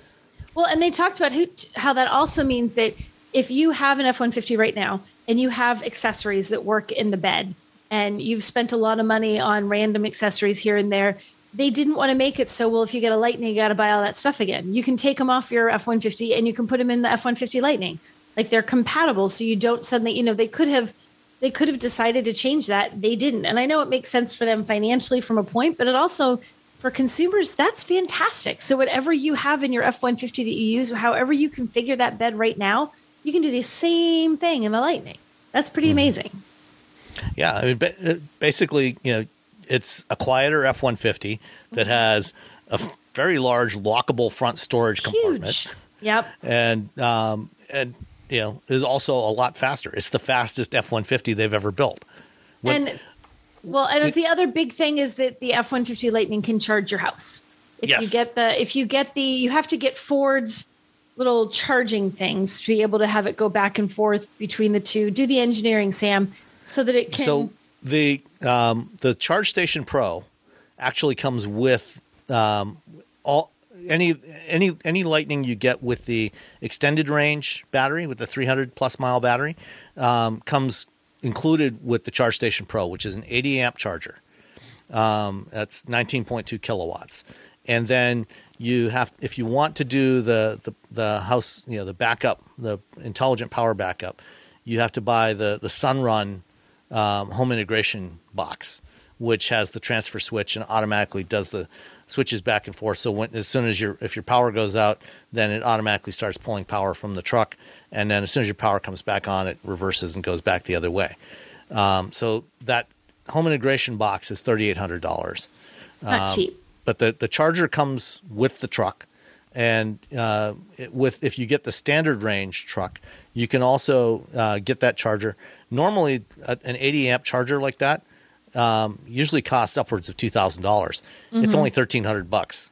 If you Yeah. buy the standard range one and you want to upgrade to that, you, you can get that for thirteen hundred dollars. So it's not not cheap, but you know it's a lot cheaper than if you just went on Amazon or went somewhere else and bought an eighty amp charger. Yeah, most of them are at the, they top out at like sixty or fifty. Yeah, there. Yeah, I saw there. There like Clipper Creek makes an 80 amp charger, and there's a few others out there, a few other 80s. Um, but you know, I mean, most most EVs won't charge that fast on AC anyway. Um, they the uh, the Lightning has uh, dual onboard chargers to enable that 19 kilowatt charging. Oh, so it's like an eight and an eleven, Uh, well, no, it's actually Seven like point two two 9.2s. two nine point twos. All right. or 9.9.6, two 9.6 kilowatt chargers. Um, so that you know, actually, one of the questions that we had um, from that came in from Twitter uh, was from from uh, John Halkias. Uh, what's the real actual cost to outfit your home to use this vehicle with the intelligent backup power? Does it make sense to use Ford's recommended Sunrun or hire an outside contractor to do the retrofit for it? So um, the first part, um, you know, the actual cost, you know, in addition to the truck, thirty eight hundred bucks for the home integration box, and then whatever the installation cost is, which um, depending on your home, um, you know, could run from anywhere from uh, a thousand to maybe several thousand dollars. Uh, because to to use this, you you'd have to have an 80 amp circuit, or actually a 100 amp circuit available for it. Because uh, for an 80 amp uh, unit, you need need a little buffer. So you'd have to have a dedicated 100 amp circuit from your circuit breaker panel, um, which means you're going to have to have at least a 200 amp panel in your house. Uh, so if you have an older house that only has a 100 amp service, you're going to have to upgrade that to 200 first. So you're going to have to replace your, your breaker panel. But if you have a 200 amp panel, which most newer vehicles have, or most newer homes have, um, and you've got enough capacity, uh, you, you may have to put a new um, a new 100 amp breaker in there. Uh, but you know, so it basically to, to do what I recently did, which was have actually have a 50 amp circuit put in. That cost me 700 bucks. Um, but for 100 amp, you're probably looking about a thousand bucks if that's all you want to do is is have the 100 amp charging or the 80 amp charging, and then probably somewhere in the neighborhood of maybe a thousand to 1500 bucks to install the um, the Sunrun box in addition to that. So you're looking probably a couple of grand at a minimum for installation. I feel like Um, the total probably on like okay, if you're just gonna ballpark it, probably five to six thousand dollars, depending on your house, your Yeah. configuration, what's what's already existing for your electrical panel at your house, which is a lot. But at the same time, if you're looking like you're using that, the, the reason you would want that is so that you can use your truck to power your house, right? So for three days, they say no problem. If you're conservative in how you use that power, they say you could get as much as 10 days. So if you're sort of cycling what You you're turn off all the excess computers and Right. Turn off like the that. stuff that isn't like your heat if it's winter or your fridge if it's summer and you're trying to keep your food from going bad. Like if you're conservative. So 10 days. If you get yourself a generator, depending on the size of your house, you can spend $10,000 on a generator to power a good sized house. Like, and so it's not as if, like, oh, this is absurd. No, if you're kind of turning your truck into a generator and you're doing it for what, like, yeah, you're like, oh gosh, five, six thousand dollars. But if you put a generator in your house, you're going to spend at least that, if not more.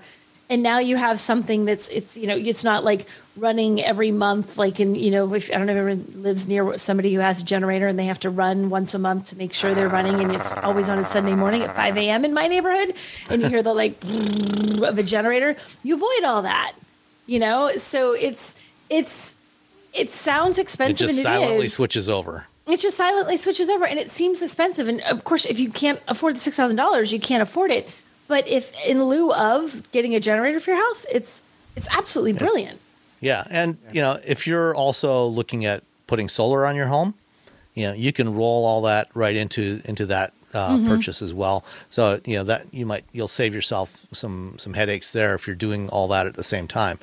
Um, and then the other part of the question was, you know, do you have to use the uh, the Sunrun unit? Um, for now, yes, you do, uh, because the Sunrun box has to communicate with the the Ford charger.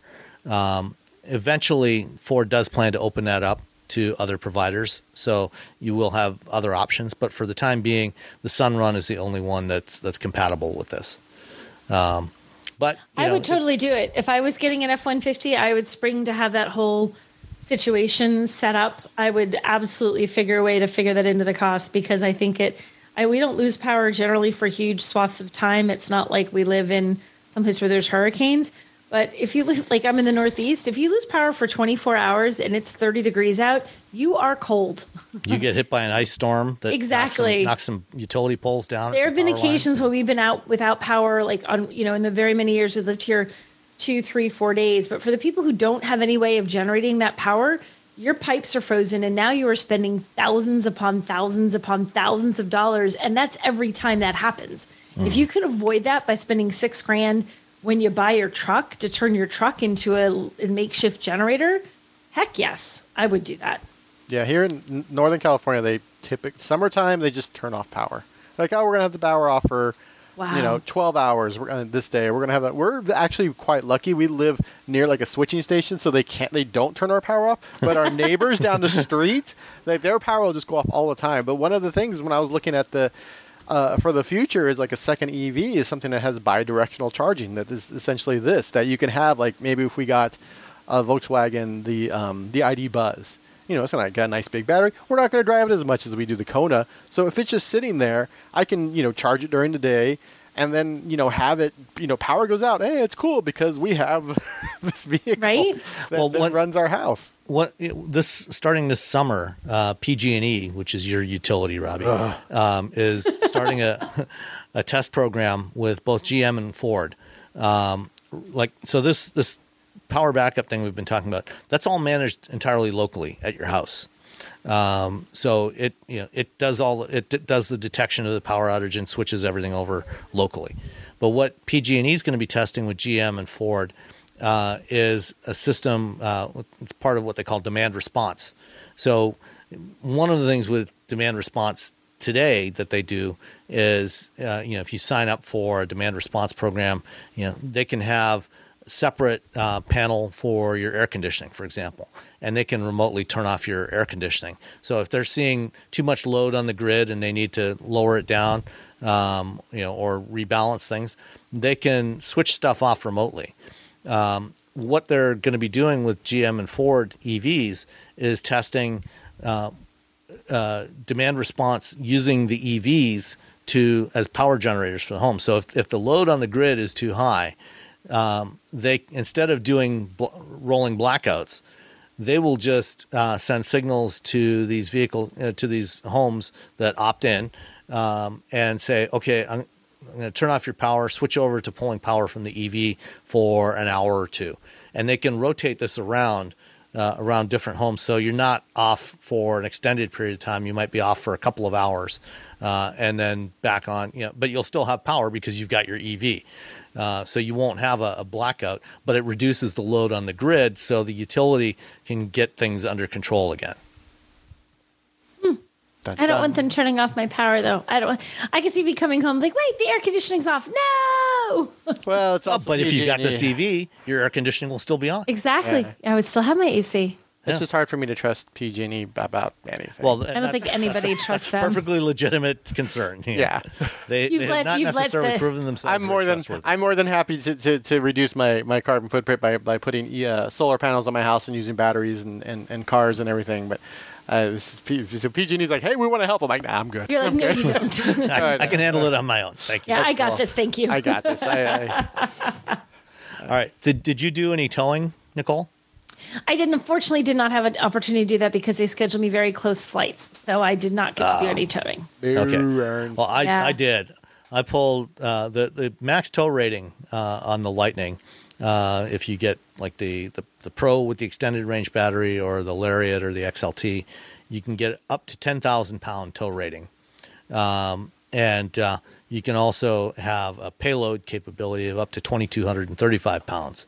Um, so I pulled a 9,500 pound winery trailer. We were at a, a vineyard uh, that had a couple of very large water tanks on there and several uh, uh, wine barrels filled with something, presumably not wine.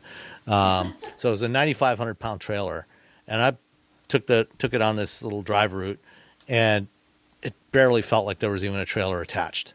I mean, this thing with 775 foot pounds of torque this thing just it just goes even with Wow. that that trailer back there um, one of the interesting things um, at the end of the show uh, we've got i've got a 30 minute interview i did with darren palmer the vp of uh, electric vehicle programs at ford. Um, one of the things he talked about was they they have we talked earlier about um, you know the trailer towing with super cruise and how gm's kind of kind of estimating the weight of the trailer on the fly. Um, what uh, you know ford actually has um, their uh, bed scales that they that they're building into F-150s now. So you know how much load you're putting in the um, in the bed for, for the payload, and also a smart trailer hitch, um, so you know what the tongue weight is. Uh, but then the other thing you can do is uh, when you set up your trailer for the first time, you can they suggest you calibrate it. And basically, what you do is you hook up your trailer, uh, and then you go and drive ten miles, and it takes it captures a bunch of data.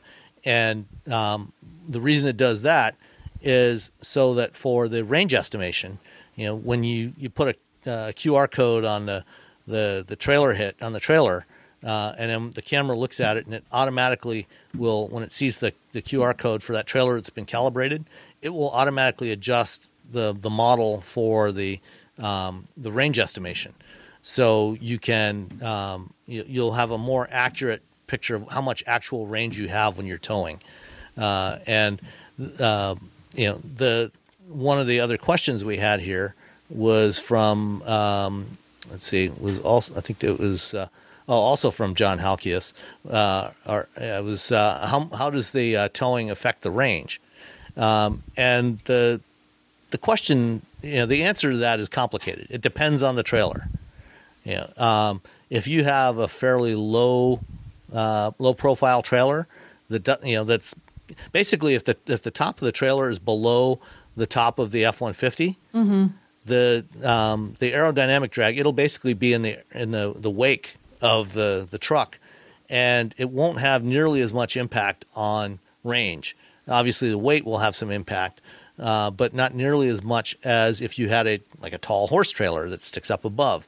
Um, and so, the the range the impact on range can be anywhere from 20 25% you know if you're just towing a, a, smaller trailer with a couple of jet skis on it or you know snowmobiles uh, to you know up to 45 50% if you're towing a big horse trailer. Uh, so the the impact is is variable. But if you calibrate the trailer at least the range estimate you'll see on the cluster should be fairly close to what uh, what you'll actually get well, and they said too, as I remember reading some of this stuff when they were talking about how they're figuring range when you have a trailer hooked up, they're going to use like they're going to be looking at where you're driving and the terrain you're driving mm-hmm. in, and and they're even going to be comparing that to similar Ford vehicles that were driving similar roads and seeing how that impacted the range. So they're they're doing a lot to try to give you as accurate as possible an estimate, so you're not blindsided with thinking I have 200 miles. Nope, I had 125. You know, it sh- it sounds like it should be a pretty close estimate what they're going to give you there. It seems like it should be pretty good. I mean, we won't know until we all go tow something or till you know consumers start towing in the real world and say it was spot on, it was way the heck off. But it seems like they put a lot of effort and a lot of high tech tools in here to try to make that as accurate as they possibly can in real time. Yeah, yeah, and it, you know certainly you know with all that torque you know this thing's got no problem at all with the weight. It's just it's just a question of how much it impacts the range. Mm-hmm.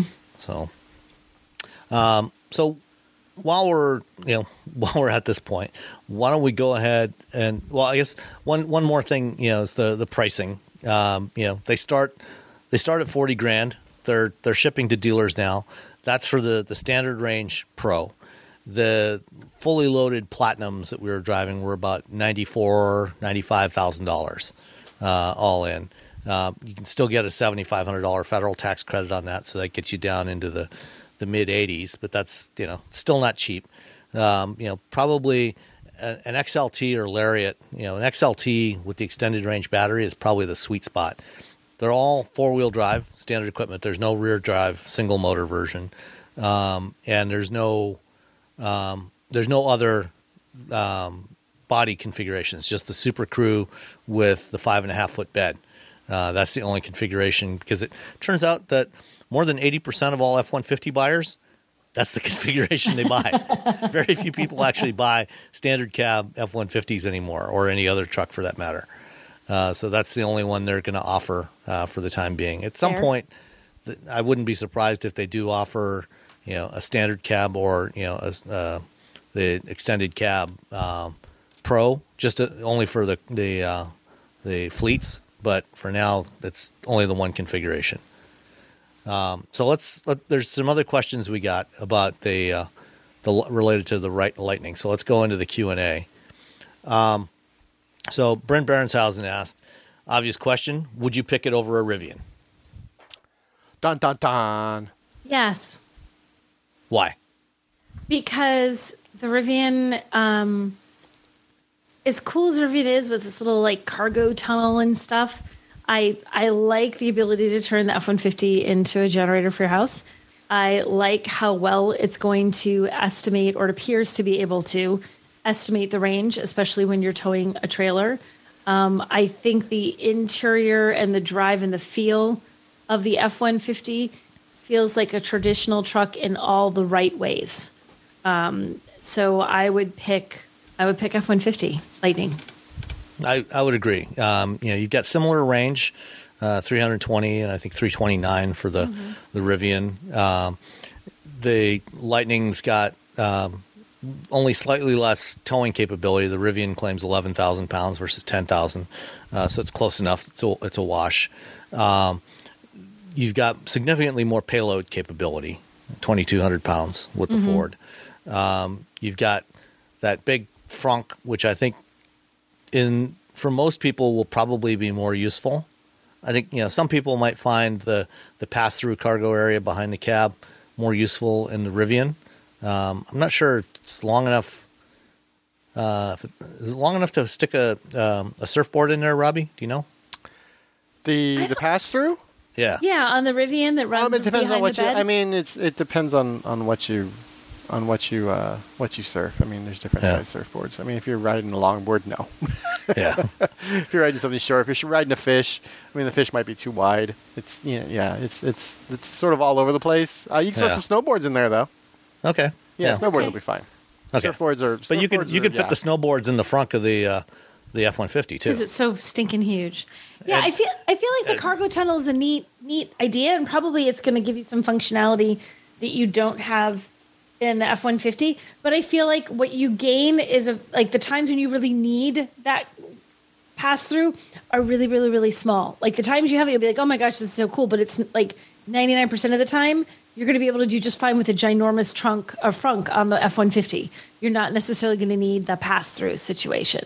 So that the, be the. Rivian does have the camp kitchen, but it does. I Five feel thousand like dollars, and you can just Yeah. buy a camp kitchen for like a hundred, like a hundred fifty That's what I was bucks gonna at like say, you Big could- Five. Well, you can and- buy and a camp kitchen and put it in the bed and have like little thing that you can take it in and out and wheels to slide the thing in and Yeah, out. and, and I'm sure it's only a matter of time before somebody comes up with a uh, a camp kitchen uh, Or the that will fit into the frunk of the F-150, and you've got the the power there. You've got four outlets. oh, you could just like slide the whole on the- thing out. It's your whole kitchen. It's just Yeah. whoosh, slide it out from the front, cook your stuff, whoosh, slide it back. It's all Yeah. warm. It starts melting everything. No, there'd have to be some. I was just thinking there has to be a safety thing until it reaches a certain temperature. The latch will not release or some goofy Yeah. thing. But I'm sure I'm sure somebody will come up with that sooner rather than later. Mm-hmm. Um, or if, you know, if not in the front, at least in, in the back. You know, you could put one in the bed. And, Yeah. You know, use the 240 volt outlet that's back there. All right. Next, um, you, you kind of addressed this already, Nicole, uh, from Paul Kavanaugh. I know. I Would- realized that would- I did. Would would the Pro Trim make a good personal vehicle? and I already said I like the Pro Trim. I think it would. I don't. I think this is probably the first time that the base trim of something I really think is the best deal, the best option, unless for some reason you want to go with the fancy. You know, there's there's in between there's a lot, but I think the Pro Trim makes a lot of sense as a personal vehicle. Yeah, I Yeah, have no hesitation buying it. especially if you get it with the uh, with the extended range battery. Mm-hmm. Uh, you know, for for commercial users, you know, the 230 mile range is probably going to be fine for a lot Yes. of them, like for a landscaper and things like that. Um, but um, for consumers, you probably would want to order it with the bigger battery. Uh, but that's it. You know, I mean, the rest. You know, if you've if you've ever been in a base, you know, like an XL trim F150 in the past, this is a much higher grade Right. trim grade than what those were. It's not just a stripped down hard plastic everything work truck. It, like it still feels the nice. it's the like it's the base trim of the lightning but think of it more like a mid trim of a typical truck. It's nicer. Don't think of it like the base trim of any other truck that you've been in because they all have a base trim that's just terrific this isn't like a typical base trim. It, think of it more like a mid-range trim but it happens to be the base for the lightning. And you get actual physical buttons for uh, climate control. So Yeah. Yep that's a bonus Okay, uh, let's see. We already answered the question about the actual cost for that for the the home power backup. yeah Um, okay, so we got a couple of other questions as well. Um, let's see, from Grant, he asks, uh, maybe more for, more of a question for the next time you interview a Toyota rep. But how did they think it was acceptable for the BZ4X with? Uh, Actually, it says BZ4Z. Did you do that It typo? does. Uh, no, I- that was just a straight copy and paste. I said it's the worst name. No one gets it right. I'm not picking on you, Grant. I can't either. No, I got it wrong in a video. It was supposed to be a joke that I got it wrong, and then I was supposed to have the correct name, and I couldn't figure out the correct name. So the video is just me saying things, and they had to put like a little, like, uh, like a little bug that said it's BZ. Robbie's confused. So, uh, how did they think it was acceptable to deliver the BZ4Z with DC fast charging speeds as slow as they are, at, uh, at least from what we've seen from early reviews, an otherwise good vehicle with a major, rather major flaw? I don't think anybody knows, and I don't think I heard as a real answer because that was Yeah. there were questions asked at the launch, and it was kind of like, it's fine, it's fine. Next question. Like it really wasn't. It- yeah, it's basically, you know, um, you know, most most of the chargers, most of the DC chargers that are out there are only 150 kilowatts or 120 kilowatts anyway, or less.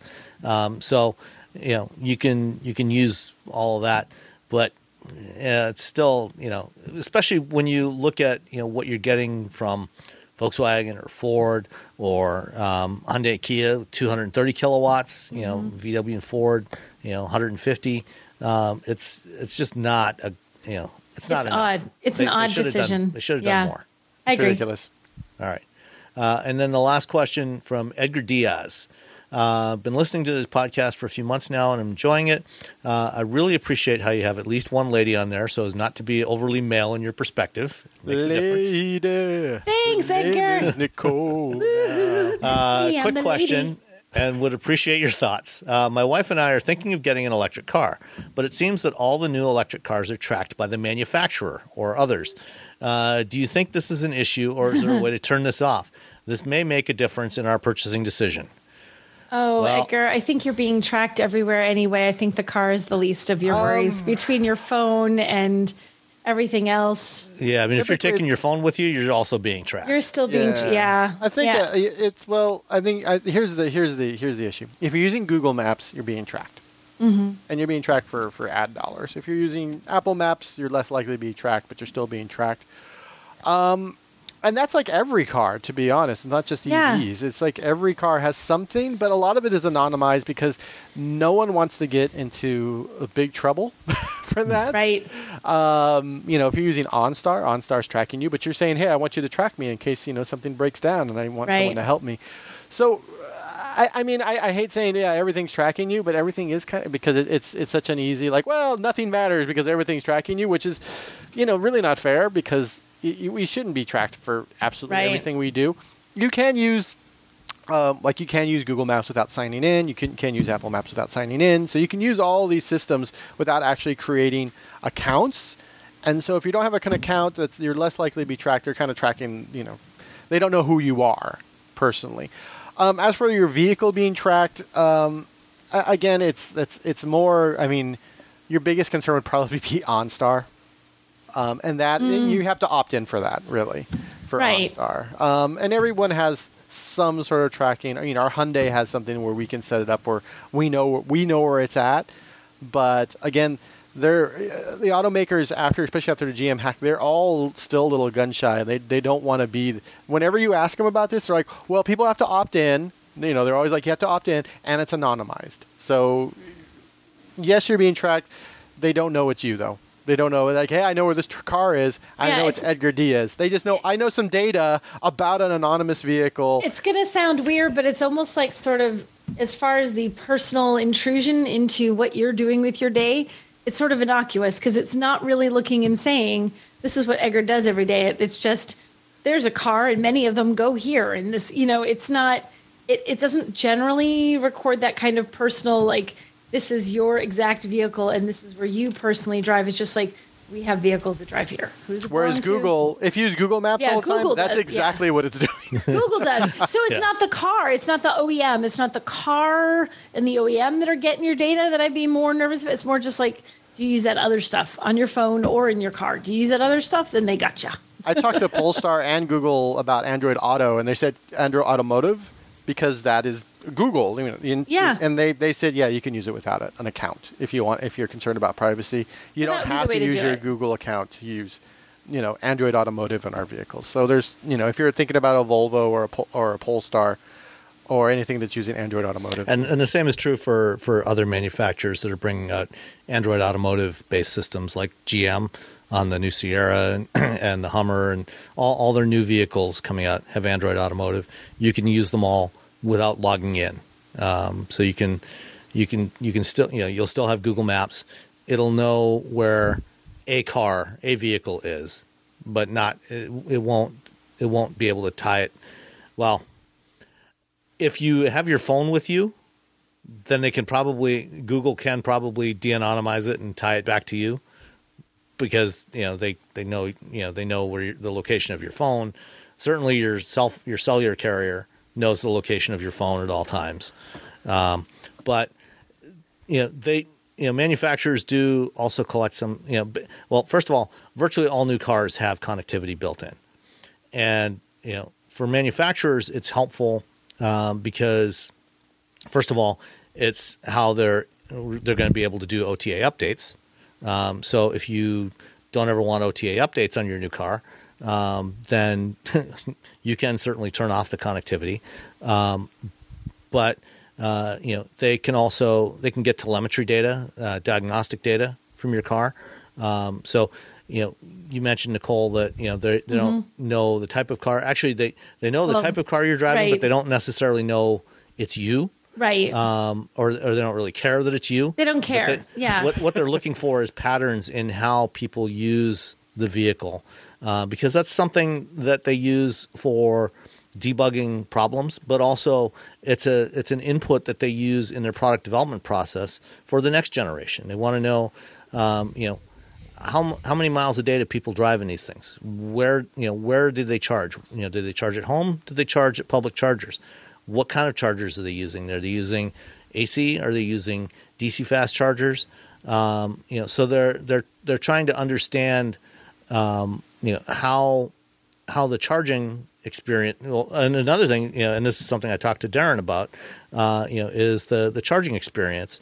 Uh, you know, one of the things that Ford does, for example, now is every time you plug in your car, they send back some data to home base. You know, okay, we we had the the the owner plugged in his car. Um, did it initiate a charging session correctly? Um, how fast did it charge? How long did it take to to start the charging session? if it didn't initiate a fast charging session correctly, um, you know what you know, and they collect, then they collect a bunch of other data to try and understand what went wrong. Um, and you know this is part of you know when the Mach E came out last year, there were a lot of complaints from people using, especially Electrify America stations, but also some other public charging stations about the chargers not starting the charging correctly, and they. You know, so Ford put in this telemetry data to understand what was going on so that you know if there's a problem with the vehicle they can fix that. And if it's a problem with the chargers they can let the, the charging network operators know and get it fixed. Um, so you know yeah i mean there, there's certainly val- very valid privacy concerns but um, you know there's also some very good reasons why it's beneficial not only to you now but to the manufacturer and to future ev owners to share that data to help fix those problems, to you know, to diagnose those problems and and make the experience better in the future. Um, if you don't, if you decide you don't want to share any data, um, you have the option when you get the car of turning off the connectivity. You don't have to. You know, everybody now gives you usually you know anywhere from one to five years of free basic connectivity so that they can do things like OTA updates and, and telemetry collection. But if you don't want it, you don't have to agree to the, the terms of service when you first get in the car. You can have that turned off. Um, so there there is a way to turn it off, and that'll turn off the, the data modem. But be forewarned that you will never get any OTA updates if you do that. but if you're cool, that's cool. I mean, that's yeah. fine. It's but I mean, it's and it's also the attack surface. I mean, people for the yeah. for the most part, you're, the average person really shouldn't be concerned too much about. I mean, you should be concerned about tracking, especially if it's not on, anonymized. But no one's going to go after regular person. They're usually going after politicians, CEOs, uh, people who are doing uh, um, human rights abuses, people who are who are wanted by nation states, stuff like that is where it really gets really tricky and weird. Um, the average person is more likely to get swooped up in some sort of major leak. That's where that's where all the stuff happens is when Yeah. it's And- not and- it's not and between chances- you it's not between your your device and a person. It's between that person and the server where all that Yeah, information is. that's what I was just going to say. It's going to be uh, somewhere in the cloud where that's more likely to happen. But yeah, you can turn everything off too. And then you know, I drive. I have a Subaru BRZ. and It has like nothing. Yeah, I mean, my, my Miata has nothing. you And I drive that doesn't around all the time. my- the Miata doesn't even have an OBD2 port. Yeah. So, uh, all right. So that's uh, all the questions for this week.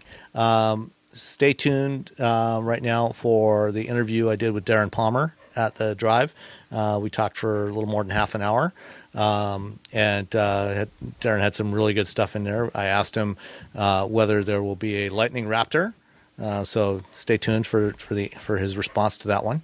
Um, and um, we will talk to you next week. And oh, and you know, if you were if you were a Patreon uh, supporter, um, you would have actually had the Darren Palmer interview last week Dun, because dun, put in the Patreon feed last week.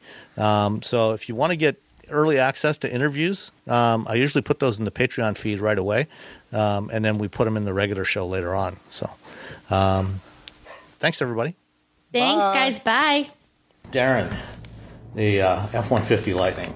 First ta- first time today driving. It's, it's been almost a year since I had my first exposure to it out at the Romeo Proving Grounds, um, and yeah, I was really impressed with it back then. But kind of give me the the what was the overall guiding philosophy in creating this vehicle? Because you've Ford has taken a very different approach with this than your chief competitor GM has done with their upcoming Silverado EV. Um, what what was the guiding principle with this vehicle? So the first thing we did within two weeks of starting the project, we said to ourselves, um, actually, do we know who wants an electric truck and why? And we asked ourselves that question, do we know? And, and when we, as we were working then in Team Edison, everything was done as a team. We said, actually, we don't really know. No one's done this before. Let's not assume or use some out of date surveys where the context may, may not right. Let's go and speak to people. So within two weeks, we went out and, I- and I said, let's go to the toughest place we can think of that's currently highly relevant, um, which was Texas. And um, and we also said let's go to California because we're likely to find the, the front edge there of uptake as well. So let's go to the two places. And we went there with we made cardboard models, we made specification sheets. In fact, we actually made a brochure. Model models of the vehicle. Not Or- models of some of the features like Oh, the okay. front and um, uh, specifications of the vehicle, like it would be a a catalogue you would get. And we hadn't designed the thing yet, so we knew roughly what we could do, and we were testing what what is important for people. So we took that out, and then we we really took people through a human-centered design style experience because you don't just ask somebody, hey, do you want? But then we explored other features because we'd already known from our prior research for the other electrics that it's the other elements that bring in. So when an iPhone launched, it was capacitive screen technology that made a new experience. But it was when you put that together with the, what the product was that made it game changing. So we said that could be the same. So what can it do? And so it can have a big frunk.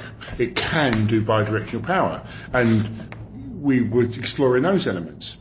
And again, don't, hey, here's a design, what do you think? You start with what do people do and what are their prob- you know, issues and you look for where they're using workarounds. This is what human-centered design does. So we actually made models of the frunk and we asked them, what would you do with this? And that's when we saw some of the magic. So we saw people coming up with what they would do with these frunks, as long as it had power and could carry the weight. And then we saw what they would do with bidirectional. So we saw they were getting very excited about this. And, and there was the work side, which you would think would be one of the top things, being a truck. And then there was the social side. It was much stronger on the social, what they're going to do with it at home. This front gating because we could see it was going to be a thing, or putting their precious things in there, or the guy putting his golf clubs in, somebody else putting their, you know, some kind of precious things they have, or the guy was a woodworking, but very uh, ornate, and he would put precious tools in there and things. And so it was someone's own space with power that was theirs, locked away and safe. And we saw that early on. So that plus the bidirectional, we could see there was something special there. And they became things that the truck does that no other product does. And in the end, we learned that with Mach-E as well. The ones that are that you can only do now with these products. They're the strongest things. Now, when I ask customers, every time I meet customers, I met 175 in an afternoon in Palo Alto. We arranged it. It was going to be for an hour. Well, four and a half hours later, we're still there, sunburnt. And, um, and they were all talking about bi-directional power, pro power on board, and uh, the mega power frunk. All of them. Was this more recently, this meeting yeah, in Palo Alto? Yeah, it was maybe three months ago. Okay. And uh, I said, let's meet some customers while we're there, and we arranged that. And, and somebody said, and you know, I said, hey, let's just go on social media and ask for the customers. Someone said, hold on, Darren, and they looked at it and said, there's 10,000 people in in a you know 10 mile radius. And we can't put out on social media. You could have a stampede. So we used the dealers to uh, co- contact some of the customers. And These are uh, customers that had pre-ordered uh, or pre-registered. reservationists, yeah. So they went out for like one hour, and they went, "Oh, stop!" Because we were already we were at 200 customers in an hour. We had stopped, so we stopped because uh, we don't want too many people in one place in COVID and so on. And then we hosted them outdoors. We brought we were there for other reasons, and we brought the truck. We said, "Let's just do it." One hour, quick meeting. We said. Four hours later, the team were ru- rushing around getting people drinks and things and getting that into there because they just wouldn't go home and they were chatting. And the funniest thing I, I just remember from the whole thing, we were out there much longer than expected. I got you know, a bit sunburned, so did Jason. And just as they were loading the truck, the only time they left is when we loaded the truck to take it away. And as one of them loaded, I heard one of the people say, "Look at it, it's beautiful, isn't it?" I thought, "Wow, that's really cool." And um, and they they arrived. Uh, they weren't. They weren't. I don't know what I expected people to be. They weren't exactly what I expected. They were all people from all walks of life, and you know they all had different uses for the truck. And it, but it was using the new things we put into it, and I, and uh, that's how I realised. You know, I saw there. You know, this thing's gonna have wide appeal. You know, from and that whole price range, which all all F-150s have from low 30s up to 90s. It has appeal across the board. So that's very exciting to me to see with customers. Uh, I'm curious, do you know if, if any of those people were people who had also uh, previously reserved something like the Cybertruck? Yeah. So um, I would say half to a third arrived in a Tesla. Okay. And um, that was Palo Alto, so it's a particular area, right? Sure. And, yeah. and, Te- and Teslas are like Toyota Camrys in, in yeah. Palo Alto. Uh, so they, yeah, and and um, and they were talking about, you know, they were like, well, I, I was asking, what are you going to use it for? And, and a lot of them were, I, I need, I want a truck, I use a truck. And I would like to go electric, right? And I just didn't have an option before. So I, I need a truck, I need to do stuff. And they had other cars like Tesla or others, and they used them, and that's great. But they needed a truck to do stuff. And you ask them, like what? Well, like you know, we always you know, do, doing things around, around the home, picking stuff up, you know, pulling stuff, whatever I need to, you know, and that versatility is what these trucks are all about, you know. Um, I can do anything I want. They, they need to do it. So a lot of them were they wanted a truck. Some had reserved others because they just wanted an electric truck. Which one's going to come first? Because they really want one. They're all in, all into electric and they want to get out of gas. Of course, a lot, some of them own an F-150 because it's the best-selling truck. So, but not not as many as you'd think. Um, it, the electric was a gateway into a new product type for them. Um, so they saw lots of that um, and how they're going to use it, and a lot of use of the frunk, a lot of use of bidirectional, especially there combined with solar. Um, a lot of use of pro power on board to power things or go camping or whatever, and, and the bed for, for whatever they need to do with it, and the payload. So they, they want to just do whatever they need and being able to tow. Yeah. Um, towing's an interesting use case with uh, EVs because obviously they have tons of torque. You know, so the ability to tow is not an issue, I think, for, for at least for an electric truck, and as, as long as the, the vehicle structure accommodates it. Um, but um, one of the, the challenges with towing with an EV is the, the loss of range. And um, you know, I know in the past, like when when Tesla first introduced the Model X, you know, Dan Edmunds, who was at Edmunds at the time, he did a bunch of tests towing a trailer with the Model X, and, and there have been other other EV trailer towing tests. You know, generally, you know, it's like 40 to 50 percent reduction in range. Um, how how have have you addressed that problem of maximizing not just the ability to tow, but how far you can tow and, and being able to charge when you've got a trailer hooked up and things like that. Yeah, so um, a lot of F-150 reservationists all F-150 drivers, they want the ability to tow. I mean, they want the ability to do whatever they want, whenever they want. That's yeah. the versatility. So yeah, you ask I mean, them, living in Michigan, you go up I-75 or US-23 on any weekend year round. You got you see trucks towing snowmobiles and jet skis and boats. And yeah, if you ask pretty much any F-150 intender, mm-hmm. do you need to tow? The answer is yes. How often do you? You get varying answers, but they want to be able to do it. So we said um, we want to make sure that everybody who most will be towing for the first time on electric. Uh, what I mean is, it will be the first electric vehicle they've towed with. We need to make sure they're covered. What cannot happen is that they set up, set off, they get halfway to their charger, and it says you're not going to make it, reroute. This is not what we want to happen. So we spent a lot of time to develop solutions that mean that won't happen.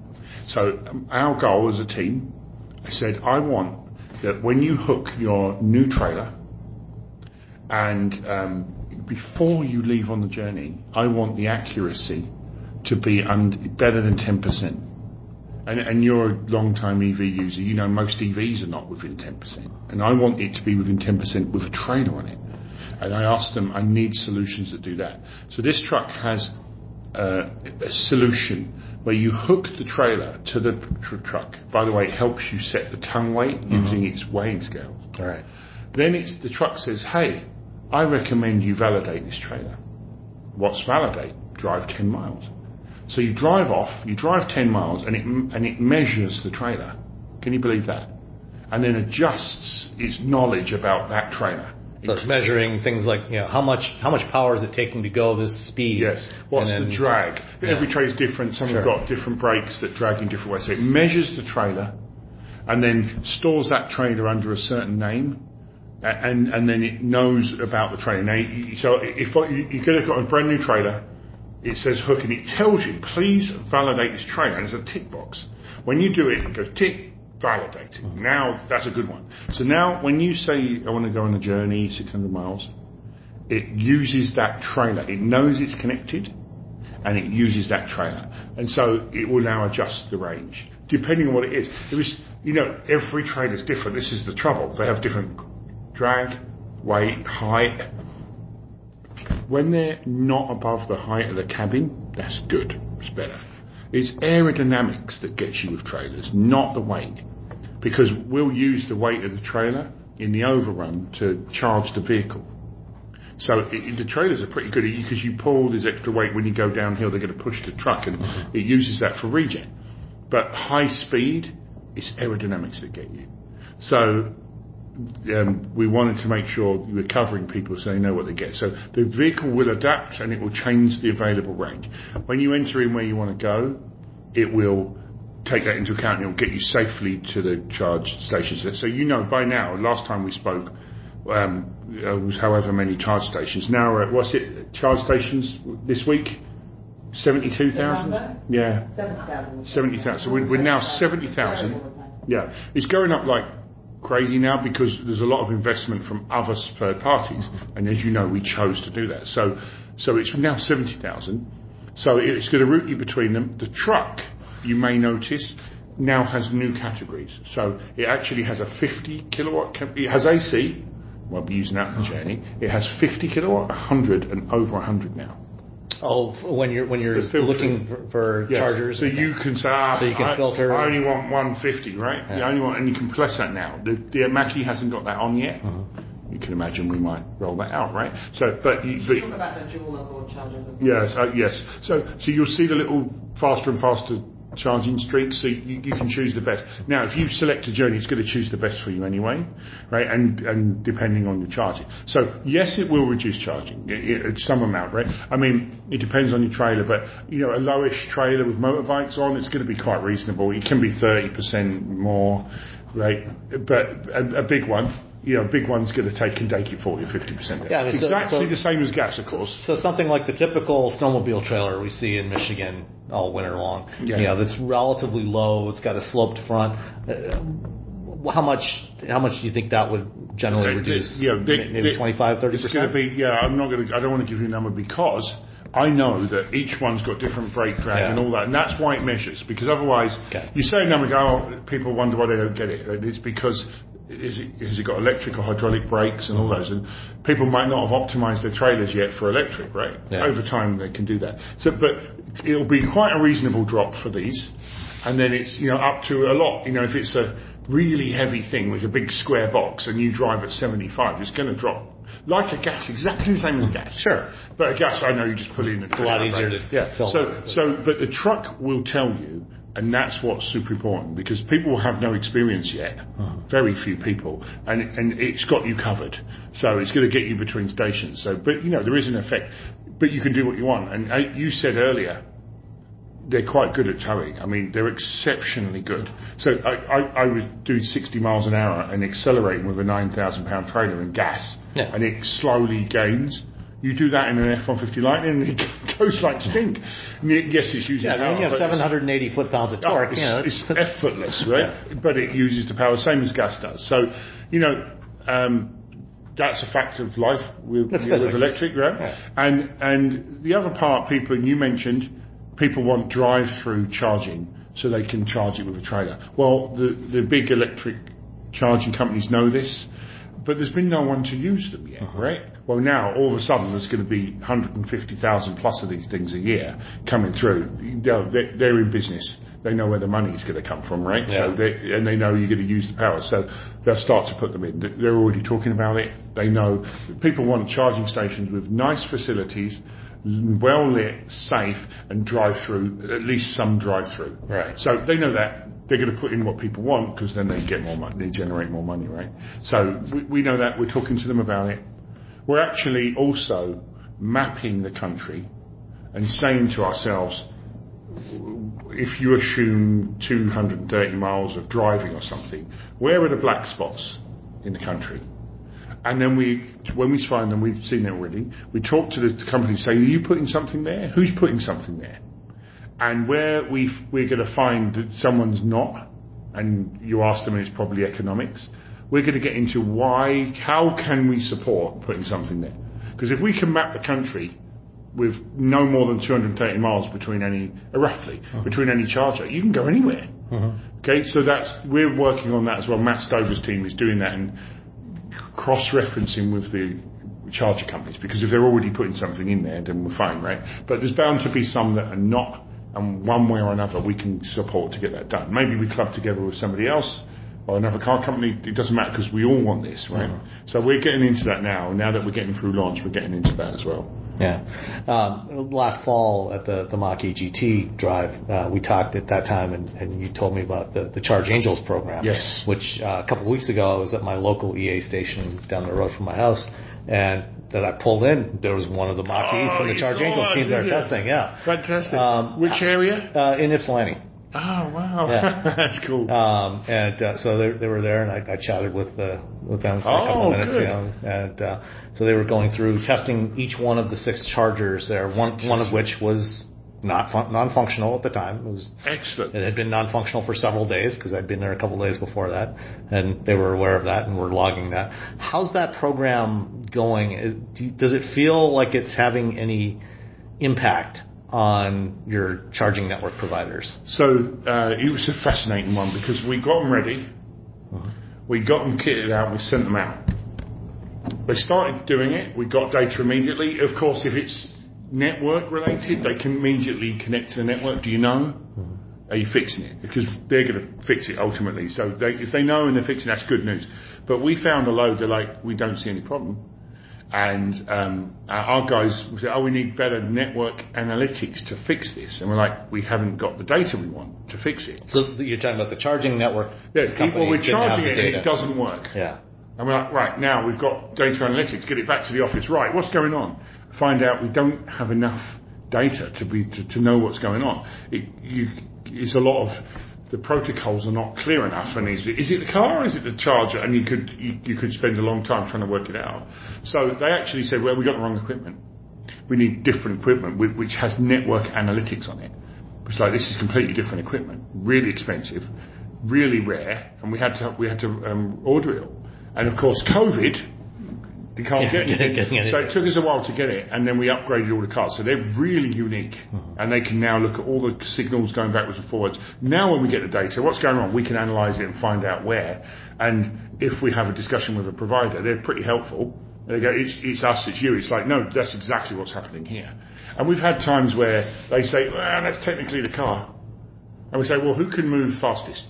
Can you uh, tweak or we can tweak? Who can do it quickest? And, who, and we help each other. Whoever can tweak quickest does it if, if we know it's not going to affect any other cars. Mm. So it's more about learning because the problems are never unique. Yeah. It's more about learning, hey, there's this problem out there. Can we detect it? Are we seeing, now we know it's there, can you po- poll the cars and find, oh look, it's happening in lots of places. What's the fix? Then you get the fix, then you roll it out to either the network or the car. So they don't have to go to every charger in the country to find it. They just keep every unique issue they find, what is it, why, and then you fix it, and it will fix it for the whole network. So I've seen a huge improvement in did not charge. They can't get a charge. Uh-huh. That's gone right down. It's really small now. Um, I, but I still have a section of it charged, but wasn't as clean as we wanted. It wasn't click walk. Yeah, it was uh, slow, or Yeah. it took a uh, couple of tries. Yeah, and then I find a whole load of it was smooth, but an error got generated and is appearing in my list as troublesome. Turns out it was an error after they unplugged. So it didn't actually affect their charge. And like, ah, that was in our data too. Like, ah, that's not okay. It's a different data. No, it's actually not that inconvenient because they charge perfectly. Ah, so we're still figuring that out. But and that's going down to now we set targets for next year to really get really reliable. And and we've had some networks with uh, faulty systems on them, and you know, and if they're working well with us, great. But uh, some of them, we found some more bigger issues, and we said, hey, you, you can you either get this out, get this fixed in two in in like two days, or we're taking you out of the network. And a couple of them like, well, we can't do it. They're not over the air updatable. We said, well, we're taking you all out of the network. We took every charger out of the network, so that people don't get sent there. And then it's amazing how fast they start coming back. Right? Given that this is an issue that is going to impact the entire industry, have there been any conversations, you know, doing maybe doing some sort of consortium of all the automakers, you know, to to work together? Um, you know, to certainly would be easier to scale if you did that. You know, Yeah, I mean, the, the thing is, you're still at the early stage where all the new cars are coming out, right? So you, you're going to then mix up all sorts of other issues with the cars, with the network. So it, we, we could do more of that, I think. Maybe a bit later we can do it. But at the moment, you're still in kind of gross errors. There's some networks that are a bit old-fashioned. Um, they were there before and they're not powerful enough and they're those. And then there's, you know, we would we only launched a car last year, and we had to, a few. We were the first plug-in charge as well. Had it worked pretty good, but there were some issues. So, you know, I we should do that. Yeah. But at the moment, we're still launching cars like crazy, and everybody is. So you'll see other manufacturers launch their cars into the networks and also have problems, right? And so, yeah, I think there's space for that. We need to do more of that. At the moment, um, we're we're just getting on with it. Mm. And and we the, the Charge Angel program was I think the first of its kind and pretty unique too, because we just you should be able to detect it from a distance and just know and then fix it, but you, but it's, you can't Yeah. because if the reader's not working and it's stuck, it's just it should, but it isn't telling you. But you're in the early days of this charging hardware. The hardware is going to upgrade. Yeah. And I know they're trying to upgrade the hardware, but they're caught up with COVID, COVID chip as well, and they can't get the new chargers to put them in. Some makes are better than others. Yeah. Um, back to the Lightning uh, again uh, before we finish up. Um, you've taken quite a different approach with the design of the Lightning from what GM is doing with the Silverado EV. Uh, you know, they theirs is purpose built, as they say. Um, the Lightning is a, lot. You know, everything down below is purpose built for an electric truck but the top part is is obviously a lot of it is carryover, which has some significant benefits because you know you can leverage your economies of scale. What what would you say you know to people that look at the Lightning and say, ah, it's only 300 miles. Silverado is going to have 400, promising 400 miles. Yeah, and there's diff- there's different compromises there. T- talk about you know what why why Ford did the Lightning the way they did as opposed to taking an approach. Yeah. So I, I, started answering it, and I didn't answer it fully actually for you, right? So so they, we went to the customers first yeah. and worked out what they wanted. And, and, what they wanted, they wanted an electric truck that can meet their needs of, of what they do. They, they, wanted bidirectional charging and they uh, power, and they wanted mega power frunk. Uh-huh. They wanted the bed exactly like today do not touch that bed because every accessory we've got matches it. They also wanted payload of the truck today and £10,000 plus towing. This is the list of everything they wanted. Also new tech and the latest technology in um, hands-free and uh, big screens and connection with all their phones and an in-vehicle office and lighting all round and automatic towing and automatic parking, all those things. The truck has all of those things. It has a payload now of 2,225, I think. It, correct? Something. Just went up. Yeah, about right. 2235 payload. It's a truck. Trucks need to carry stuff. Yeah, 10,000 pound towing. Oh, I, I, know what it is. Yeah, ten thousand. It's about a thousand pounds less than that. Yeah, ten thousand pound towing, a spare wheel, very yeah. very important yeah, for truck really driver, and, and, the frunk. So I, I, would put it to you: the entire bottom of the car that's electric is brand new, mm-hmm. completely brand new. The whole front trunk is brand new. The carryover piece is B pillar back, and they wanted the the bed to be exactly the same so it can match. And then because of that scale, we can deliver that at 39974 and we can deliver it right now. So that's the approach we took because it delivers everything they want right now.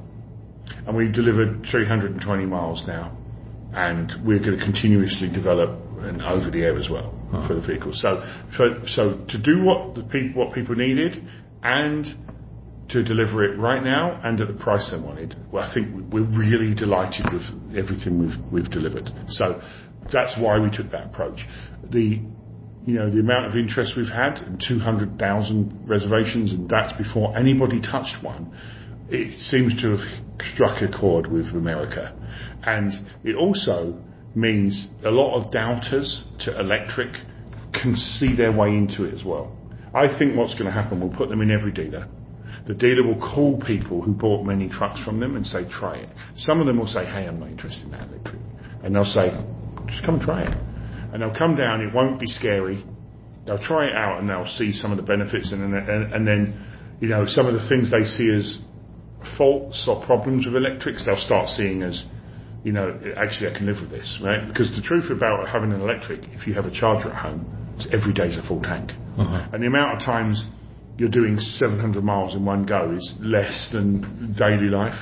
And if you need to, we've got uh, the biggest network in America, and you stop for usually 20 minutes, you know, every three hours, charge the thing, get a coffee, because you just plug and walk, uh-huh. get a coffee, and get back in. Uh, it's going to work for a lot of people's lives. Um, further generations later, we'll do more things, but this vehicle is, uh, you know, right for right now, and is first to market by a very long time for most people. Yeah. And don't forget, we're launching right at the beginning with the whole range from 39, not not just top. Yeah, we, that's important. You're not you're not just launching a platinum.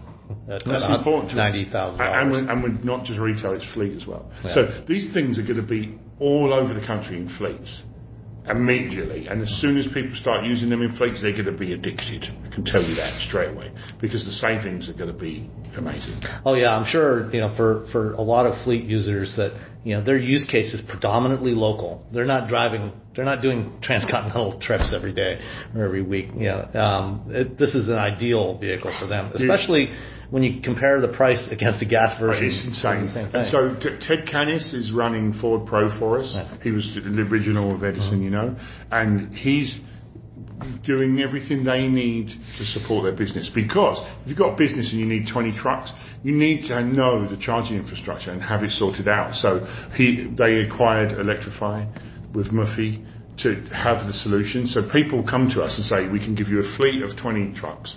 Look at the price and by the way, we can also set up your warehouse to charge these things. And they pointed out, they talked today, if you get it right, you'll see savings of like half running costs.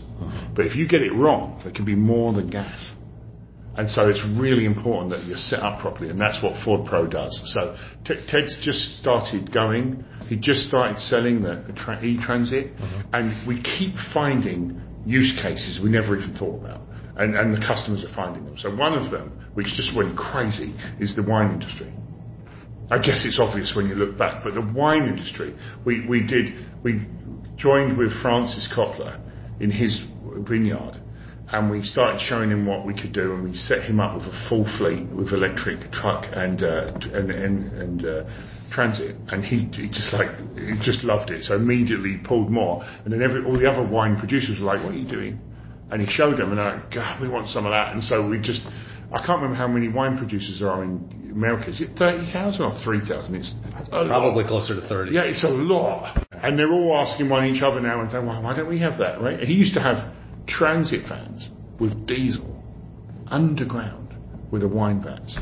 Because what other vehicle have you got? Yeah. And diesel you can put underground with stage four, but you don't want it. Mm-hmm. And now got rid of them all electric. I mean, it's obvious, isn't it? And it's not, they're not even more expensive. Yeah. So they've gone crazy. So that's selling like hotcakes.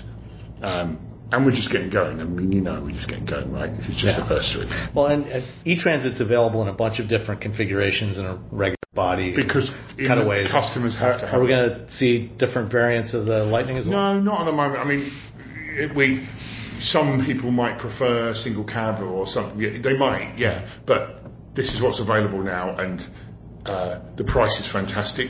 Some reason they want a single cab is because it's cheaper, but it's so cheap now. We can do that because we have or, our own configuration. What about a single motor rear wheel drive version? We considered that, and, and that's something we can do. Okay. But we decided as we launched, we want a simple message. So, how does it compare to gas? Yeah, more powerful. How is it off road? Yeah, yeah, the same or better. And, and how is it um, hauling? No problem in any condition. If you have a single motor, some of those things are a bit less. We didn't want the message getting lessened. Uh-huh. With well, some of them are not as good as gas, and we, it's just cut keep it simple. We didn't expect 200,000 reservations, and that's with you might say some might prefer rear-wheel drive and some might prefer one single cab. Yes, we've still got 200,000. Well, I, I heard I heard that when you first broke ground on REVC, that the, the initial plan was for 25,000 a year. We don't share it, numbers, but it was a lot and then 80 and, yeah. and then now 150. Yeah, it went up a lot. Yeah, and, and that's we, you know we we uh, we knew it would grow over time. That was the plan. But you didn't realize how short no one thought was going to be. We could sell 200,000 this year. Yeah. No one thought that. Even the top in the industry didn't think that. So, um, and, and, you know, it might, if the product wasn't good enough, it might not have been a hit. So it seems to have captured people's attention. And half, three, half to three quarters will mention bidirectional power when you call them. And, and at least half or more will mention uh, mega power frunk as the reason they're looking. Yeah. You got uh, enough source of is Samsung or uh, SK going to be able to get you enough batteries? Yeah, that was a big deal, right? To get the batteries, and and our team have achieved that because of the relationship. Hmm. Like it, it's going, you know, the batteries will be the new chip shortage, right? Yeah. So it's really important to have vertical scale, vertical um, integration, and partnerships to get the batteries. Also, the battery providers are going to know they're in short supply. Who are they going to bet on? Those they know has a good chance. And we use the same batteries, you know, between the Transit and the uh, Mach-E, uh-huh. so that you can mix between. If one's not successful, the other one. Yeah. Turns out both are three times, but never mind. And then, you know, with, with the tr- with the truck here and other things, they get a share. So you can, if one wasn't successful, you can share to the others. But I say we're not in that situation at the moment. But one day might be right. Once we put a lot of capacity in, we can move between different vehicles if needed. So when's the Raptor Lightning going to launch? Uh, well, the funny thing is that the, la- the Lightning's quicker than any Raptor ever. Yeah. So yeah, um, you know, we're not talking about future products, as you know, but you know, um, yeah, we'll, we'll, we'll look at what next when you know, one at a time. We've, con- we've put a lot of concentration into this one, getting it there on time. We got we got the uh, okay to buy, so we got the mm-hmm. go. That's on time, completely on time um, for a brand new truck. So we're really we're pleased about that. Um, put a lot of work into that, and, and we don't mean launching a, a couple of hundred trucks. We we have 2,800 parked, ready to go. We didn't even have the okay to sell. Yeah. So that's how we launch. We get them ready, you do final testing, and you go like hell. That's what's going to happen now. So they'll really start flowing. And we've taken the orders in batches to make sure we give people dates mm-hmm. and we can deliver to their dates. Um, we had so much demand on Bronco that it, um, we disappointed a few people on the delivery because some of the options, like Sasquatch, yeah. manual, we were like much more than we ever expected them to be. So we learned a lesson and used it for this to make sure we only offer people vehicles they can have and give them dates. So that'll open up again um, soon. We're, we're, the next round. We're, last question. Were there any important lessons from Mach-E that you applied oh, to this? Absolutely loads. Absolutely loads, yeah. So um, the, the most important of all, it's, it's the obvious, but you know, the most important was all, don't assume a damn thing and go and speak to customers real early because whatever you think they're going to say is not what they say. That was the earliest, the, the, the best one we had from anything. We're using it for every single product. So um, the other thing I used was develop it in the Edison team to, to be free, to be fast and free and with a cross-functional group, and then go and shop it around our expert teams. So I mentioned earlier we had an excellent truck proposal with no spare wheel. And we said, hey, probably be okay with no spare. You can use a, you know, you can use a, a, a kit, and maybe they used more around town, and you know, like, like big mistake. we shot that round our truck teams, and like, no way, no how, never. And they gave us the stories and all the examples, and it's no good when you're off road asking for AA, right? It's, it's no good. Just don't do it. So we had to redesign again to get the spare wheel in. They helped us, by the way. So we shopped it around the groups and they showed us. When we did Mustang Mach-E, we shopped it to the, regular Mustang, Mustang team. Uh-huh. And they, they were like, they told us things we would have forgotten or lost and said, hey, how about this? They made it better. So we did the same again and we're going to do it on every truck. Same in the transit team. Uh-huh. And now our next car. So shopping it around our own teams who have experience, once we have the basics, really powerful. All right. Darren, thank you very much. Thank you have a Fresca? How old are you? Okay, got it. the slurp was awesome. That was like that was like you were on a soda commercial. mm, I even Fresca. I got that recorded. Established in 1966. When everyone's on the same page, getting things done at work is easy. Make a bigger impact at work with Grammarly. Grammarly is your secure AI writing partner that allows your team to make their point and move faster. You can even save time by going from spending hours editing drafts to just seconds. Join the 96% of Grammarly users that say it helps them craft more impactful writing. Sign up and download Grammarly for free at grammarly.com slash podcast. That's grammarly.com slash podcast. Easier said, done.